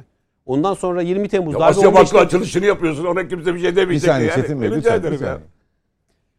Darbe darbe 15 Temmuz değil 20 Temmuz değişi Sayın Kılıçdaroğlu'nun. Bunu nereye koymak lazım? Yani dolayısıyla ve Sayın Kılıçdaroğlu'nun e, özellikle Cumhuriyet Halk Partisi'nin kendisini Atatürkçü olarak Atatürkçü olarak betimleyen, Atatürkçü olarak ifade eden kadrolar ne yaptığı Sayın Kılıçdaroğlu'nun. Sayın Kılıçdaroğlu'nun Cumhuriyet Halk Partisi teşkilatlarını, Cumhuriyet Halk Partisi örgütlerini e, ne hale getirdiği, oraya kimleri aldığı, yani İstanbul İl Başkanlığı'na mesela kimin e, atandığı, kimin seçildiği, Sayın Kılıçdaroğlu'nun arkasında durduğu aday ki e, Kaftancıoğlu'dur. Dolayısıyla bu hale bakınca, bu hale bakınca mesela Deniz Baykal'ın partisinde, Deniz Baykal'ın idare ettiği partide danışmanlardan biri çıkıp Azerbaycan meselesi konusunda Suriye'nin kuzeyinden orada işte terör örgütü mensuplarını, milisleri getirip burada savaştırıyor diye Türkiye'yi suçlayan biri olabilir miydi? Bunu bir düşünelim. Mesela Türkiye'nin dış tezlerinde bu kadar yeknesak ve istikrarlı bir şekilde işte Afrin Afrin merkezine girmeyin der miydi Deniz Baykal? Afrin merkezine sakın ha girmeyin der miydi Deniz Baykal? Bunları düşündüğümüzde Kılıçdaroğlu'nun CHP'sinin nasıl savrulduğunu görüyoruz. Dolayısıyla ben şunu şöyle delillendiriyorum. Bakın. Evet, siyasi partiler üzerinde bir kumpas yapıldı. Bundan herkes nasibini aldı. Onu söyleyeyim. Fakat şu AK Parti AK Parti dirayetle meselenin üzerine durdu. Dirayetle Sayın Cumhurbaşkanımızın liderliğinde meseleyi halletti. Hatta Türkiye Cumhuriyeti Devleti'ni 15 Temmuz gecesi uçurumun kenarından çevirdi. Cumhurbaşkanımız sayesinde oldu bu. Bunu es geçmeyelim. Oradaki hedef Sayın Cumhurbaşkanıydı. Kılıçdaroğlu falan değildi oradaki hedef. Dolayısıyla şimdi bu, bu hadiseleri bu şekilde değerlendirmezsek o 15 Temmuz Yeni Kapı mitinginde evet hem oraya geleceksin hem de ondan sonra diyeceksin ki asıl darbe edeceksin, sivil darbe edeceksin. 15 Temmuz değil 20 Temmuz diyeceksin. Veya onu tiyatro olarak tasvir edeceksin 15 Temmuz'u. Bu savrulmaları nereye koyacağız? Nereye, neyi gösteriyor bu savrulmalar bize? Gösteriyor ki e, bu kumpasın devamında belli kumpaslar dizisi olmuş. Yani Cumhuriyet Halk Partisi başarılı bir şekilde dizayn edilmiş. Anlatabiliyor muyum? Bunların başarılı olduğu yer Cumhuriyet Halk Partisi dizayn etme noktasındadır. Maalesef ki maalesef o zamanki Cumhuriyet Halk Partisi'nin milletvekili benim kanaatime göre ben size bir şey söyleyeyim mi? Eğer suç teşkil etmiyorsa, suç teşkil etmiyorsa, yaptığınız şey suç teşkil etmiyorsa benim kanaatime göre Sayın Baykal'ın istifa etmesi de doğru bir hareket değildi. Neden Evet, diyeceksiniz? doğru değildi. Neden diyeceksiniz? Evet. Yani İstifa etmesi doğru bir hareket değildi. Fakat ama kendi de aday millet, olmadı daha fakat sonra. bakın partisinden partisinden yeteri desteği ben gördüğü kanaatinde değilim Sayın Hayır Baykal'ın. hepimiz destek verdik. Hepimiz destek E verdik. ondan sonra Kılıçdaroğlu geldi onu da alkışladınız. Ayak, Deniz- 10 senedir seçim kazanamamasına Sayın rağmen Deniz hala Baykal- başınızda duruyor Sayın Kılıçdaroğlu. Deniz, Sayın Deniz Baykal Açık aday operasyon- olmadı. Çetin Bey Bak, operasyon açık operasyon aday yediniz olmadı. maalesef yediniz. Sayın Operasyon. Deniz Baykal aday olmadı ya genel başkanına. Bir kez daha ifade Peki, ediyorum. bu- Aday olmadı. Tamam bu, bu Aday bahsi, olsaydı bir süre sonra çünkü 15 gün sonra olan kongremiz vardı. peki bu Aday bahsi olsaydı kapatarak çok daha farklı araya gidiyorum müsaadenizle. Ee, dönüşte yavaş yavaş toparlayacağız. Son etaba giriyoruz net bakışta. Bizden ayrılmayın efendim. Reklamların ardından buradayız.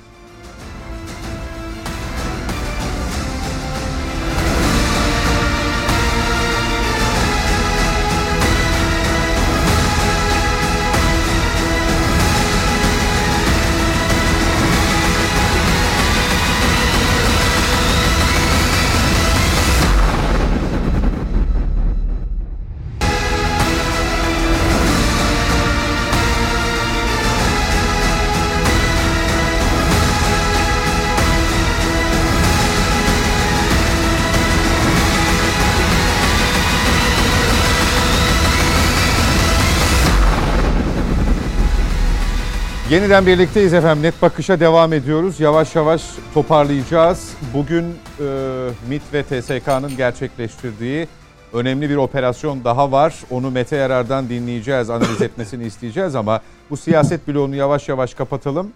E, Kılıçdaroğlu'na gelmişti konu. CHP Genel Başkanı'nın e, seçildiğimde diye bir açıklaması vardı. Daha sonra e, böyle ifade etmediğini söyler şekilde bir açıklaması oldu ama e, bir yandan da geçtiğimiz hafta biz Sayın Kılıçdaroğlu'nun adaylığını, Cumhurbaşkanı adaylığını hem İyi Parti'de bir sakınca görülmediği hususunu konuşuyorduk. E, Kılıçdaroğlu'nun adaylığı konusunda bir mutabakat konuşulurken seçildiğimde ifadesini kullanmasını nasıl yorumluyorsunuz? Şimdi maalesef e, geldiğimiz noktada iki blok oluştu. Biri Millet İttifakı, biri Cumhur İttifakı. Cumhur İttifakı'nın adayı belli. Sayın Cumhurbaşkanı Cumhur İttifakı'nın adayı. Millet İttifakı'nın henüz adayı belli değil. Tabii ki e, parti genel başkanına bu konuda adaylaşması yönünde e, teveccühte bulunan insanlar olabilir. aday olma ihtimali elbette olabilir. Çünkü Cumhuriyet Halk Partisi her halükarda bir aday çıkaracaktır. Bu birinci tur, ikinci tur mu olur? Bütün bunlar önümüzdeki süreçte belli olacak. Ama başka bir şey var. Esas okumamız ve görmemiz gereken. Yani şu an henüz Millet İttifakı'nın adayı yok. Ee, Sayın Genel Başkan Kemal Kılıçdaroğlu dahil olmak üzere birçok aday da söz konusu olabilir. Ortak bir aday da çıkartabilirler.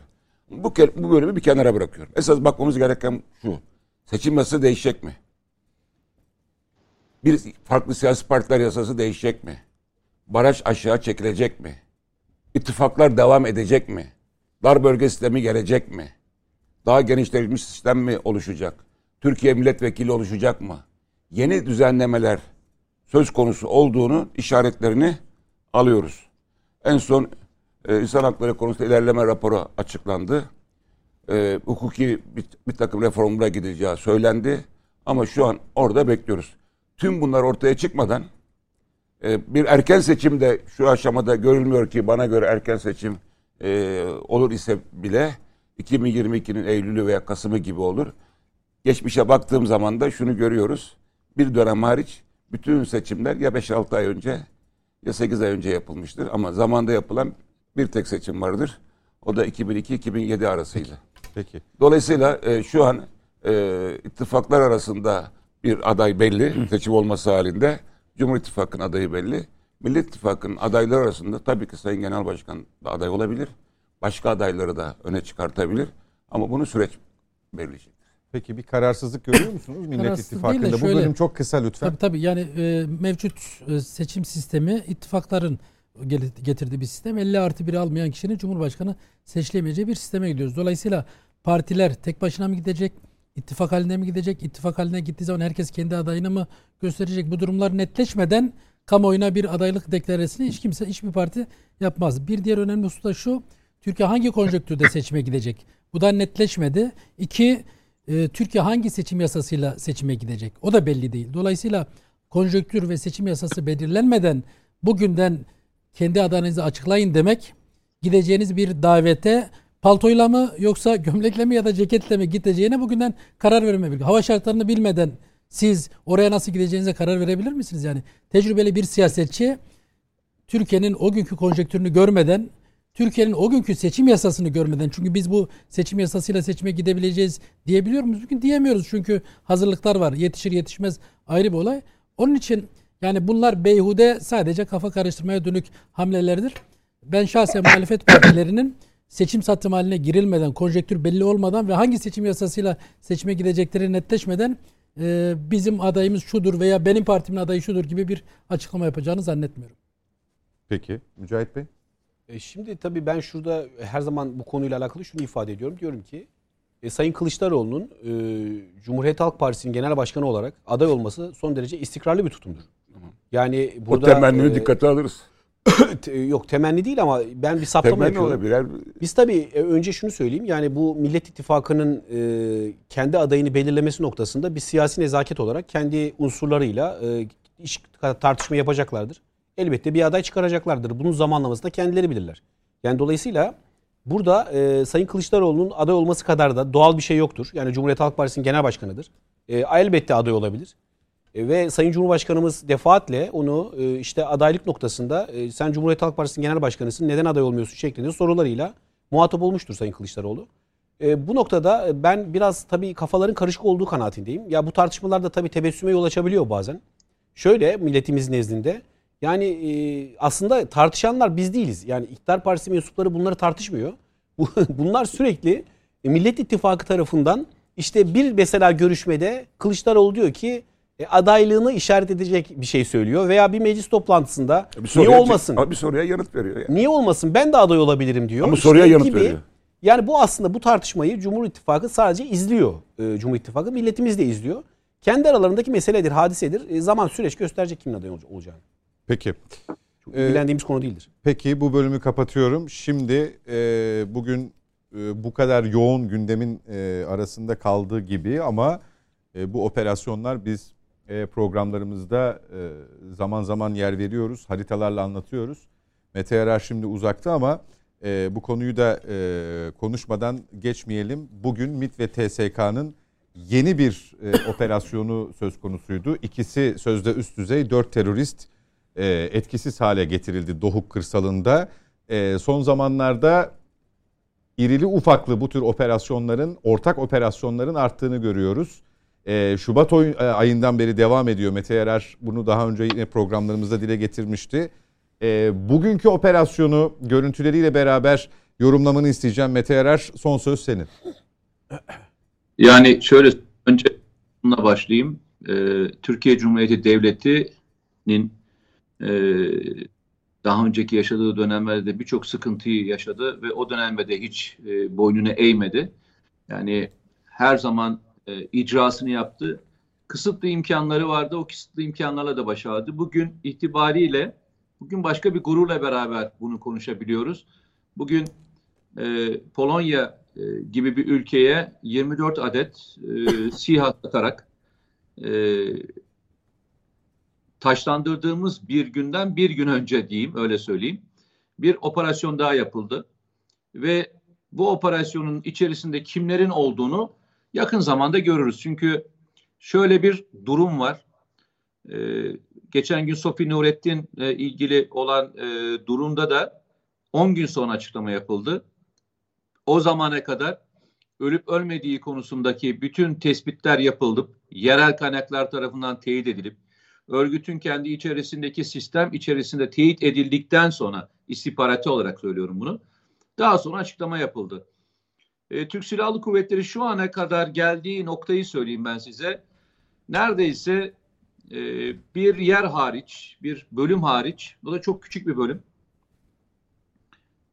Irak sınırının tamamında bazı yerlerde 20 kilometre, bazı yerlerde 40 kilometrelik bir alan e, içerisinde aynı Suriye'dekine benzer bir güvenli bölge oluşturmuş durumda şu anda. Artık e, ikinci aşamaya geçme noktasına çok yakın Türkiye.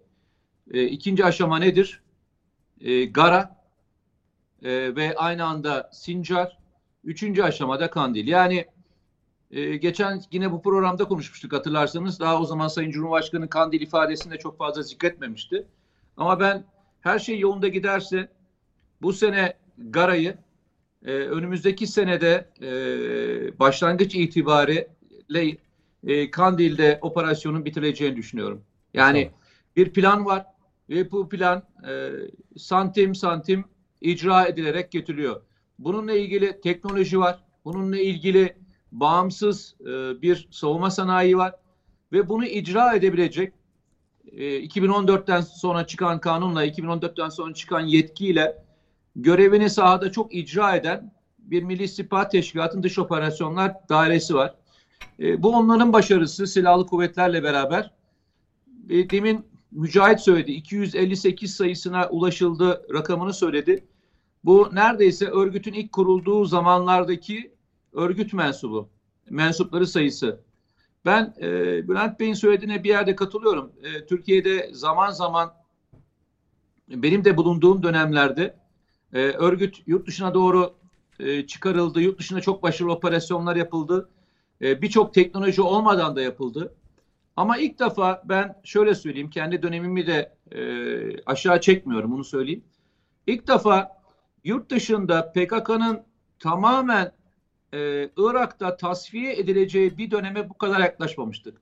Doğru. Çok başarılı e, komutanlarımız yurt dışı operasyonlar yaptı, icra etmişti. Ama ilk defa e, artık Kandil'e kalıcı olarak gidilecek sözünü söyleyebilmek benim için önemli. İkinci belki önemli şeylerden bir tanesi, yıllardan beri halkımız birkaç konuyu çok eleştirirdi. Bunlardan bir tanesi neden örgüt sözde yöneticilerine bir operasyon yapılmıyor eleştirisi vardı. Tabii o zamanki teknolojik imkanlar şu andaki gibi SİHA'larla tespit etme imkanlarımız yoktu. Ee, o zamanki hava kuvvetlerinin kullandığı mühimmatlara teknolojik olarak bu mühimmatlar değildi. Evet. Ee, bir de başka bir şey daha söylüyorum. Milli İstihbarat Teşkilatı'nın e, teknik kapasitesi bu değil. Bugün öyle bir noktaya gelindi ki artık e, terör örgütünün baştaki 3-4 kişisi hariç neredeyse e, diğer bütün kadrolar etkisiz hale getirildi. Bugün bu noktadayız. E, ben artık Türkiye'nin e, bu terör belasından kurtulmuş, demokrasisinin üzerinde e, terörün e, böyle gölgesi olan partilerin olmadığı ve insanların Doğu ve Güneydoğu Anadolu bölgesi dahil olmak üzere her yerde rahatça e, seçilebildiği, hiçbir baskının olmadığı, herkesin özgürce e, oyunu atabileceği bir ortama gidilmiş olmasına da çok mutluluk duyuyorum. Yani Türkiye'nin e, bugün itibariyle geldiği nokta belki en önemlilerden bir tanesi örgütün Doğu ve Güneydoğu Anadolu bölgesinde siyaset yapmanın önündeki büyük engel kaldırılmış durumda. Herkes istediği gibi siyasetini icra edebiliyor ve güvenlik kaygıları, bölge halkı tarafından da güvenlik kaygıları neredeyse minimuma inmiş durumda. Bu bir Türkiye Cumhuriyeti vatandaşı olarak hepimizi mutlu etmesi gereken bir şey. Çünkü dediğim gibi devlet birbirine bayrak teslim ediyor. Bundan sonra gelecek olan da bu iklimi kullanacak. Bu iklim kötüyse bu bayrak başka kötü bir şekilde teslim edecek. İyi ise daha iyi teslim edilecek. Ama e, SİHA gibi bir konuda bile e, Türkiye'deki bazı arkadaşların damadın siyasından öteye gitmemiş olması hepimiz için üzücü verici bir şey. Yani bazen ütopik konuları konuşuyoruz ya, FETÖ METÖ falan diyoruz ya.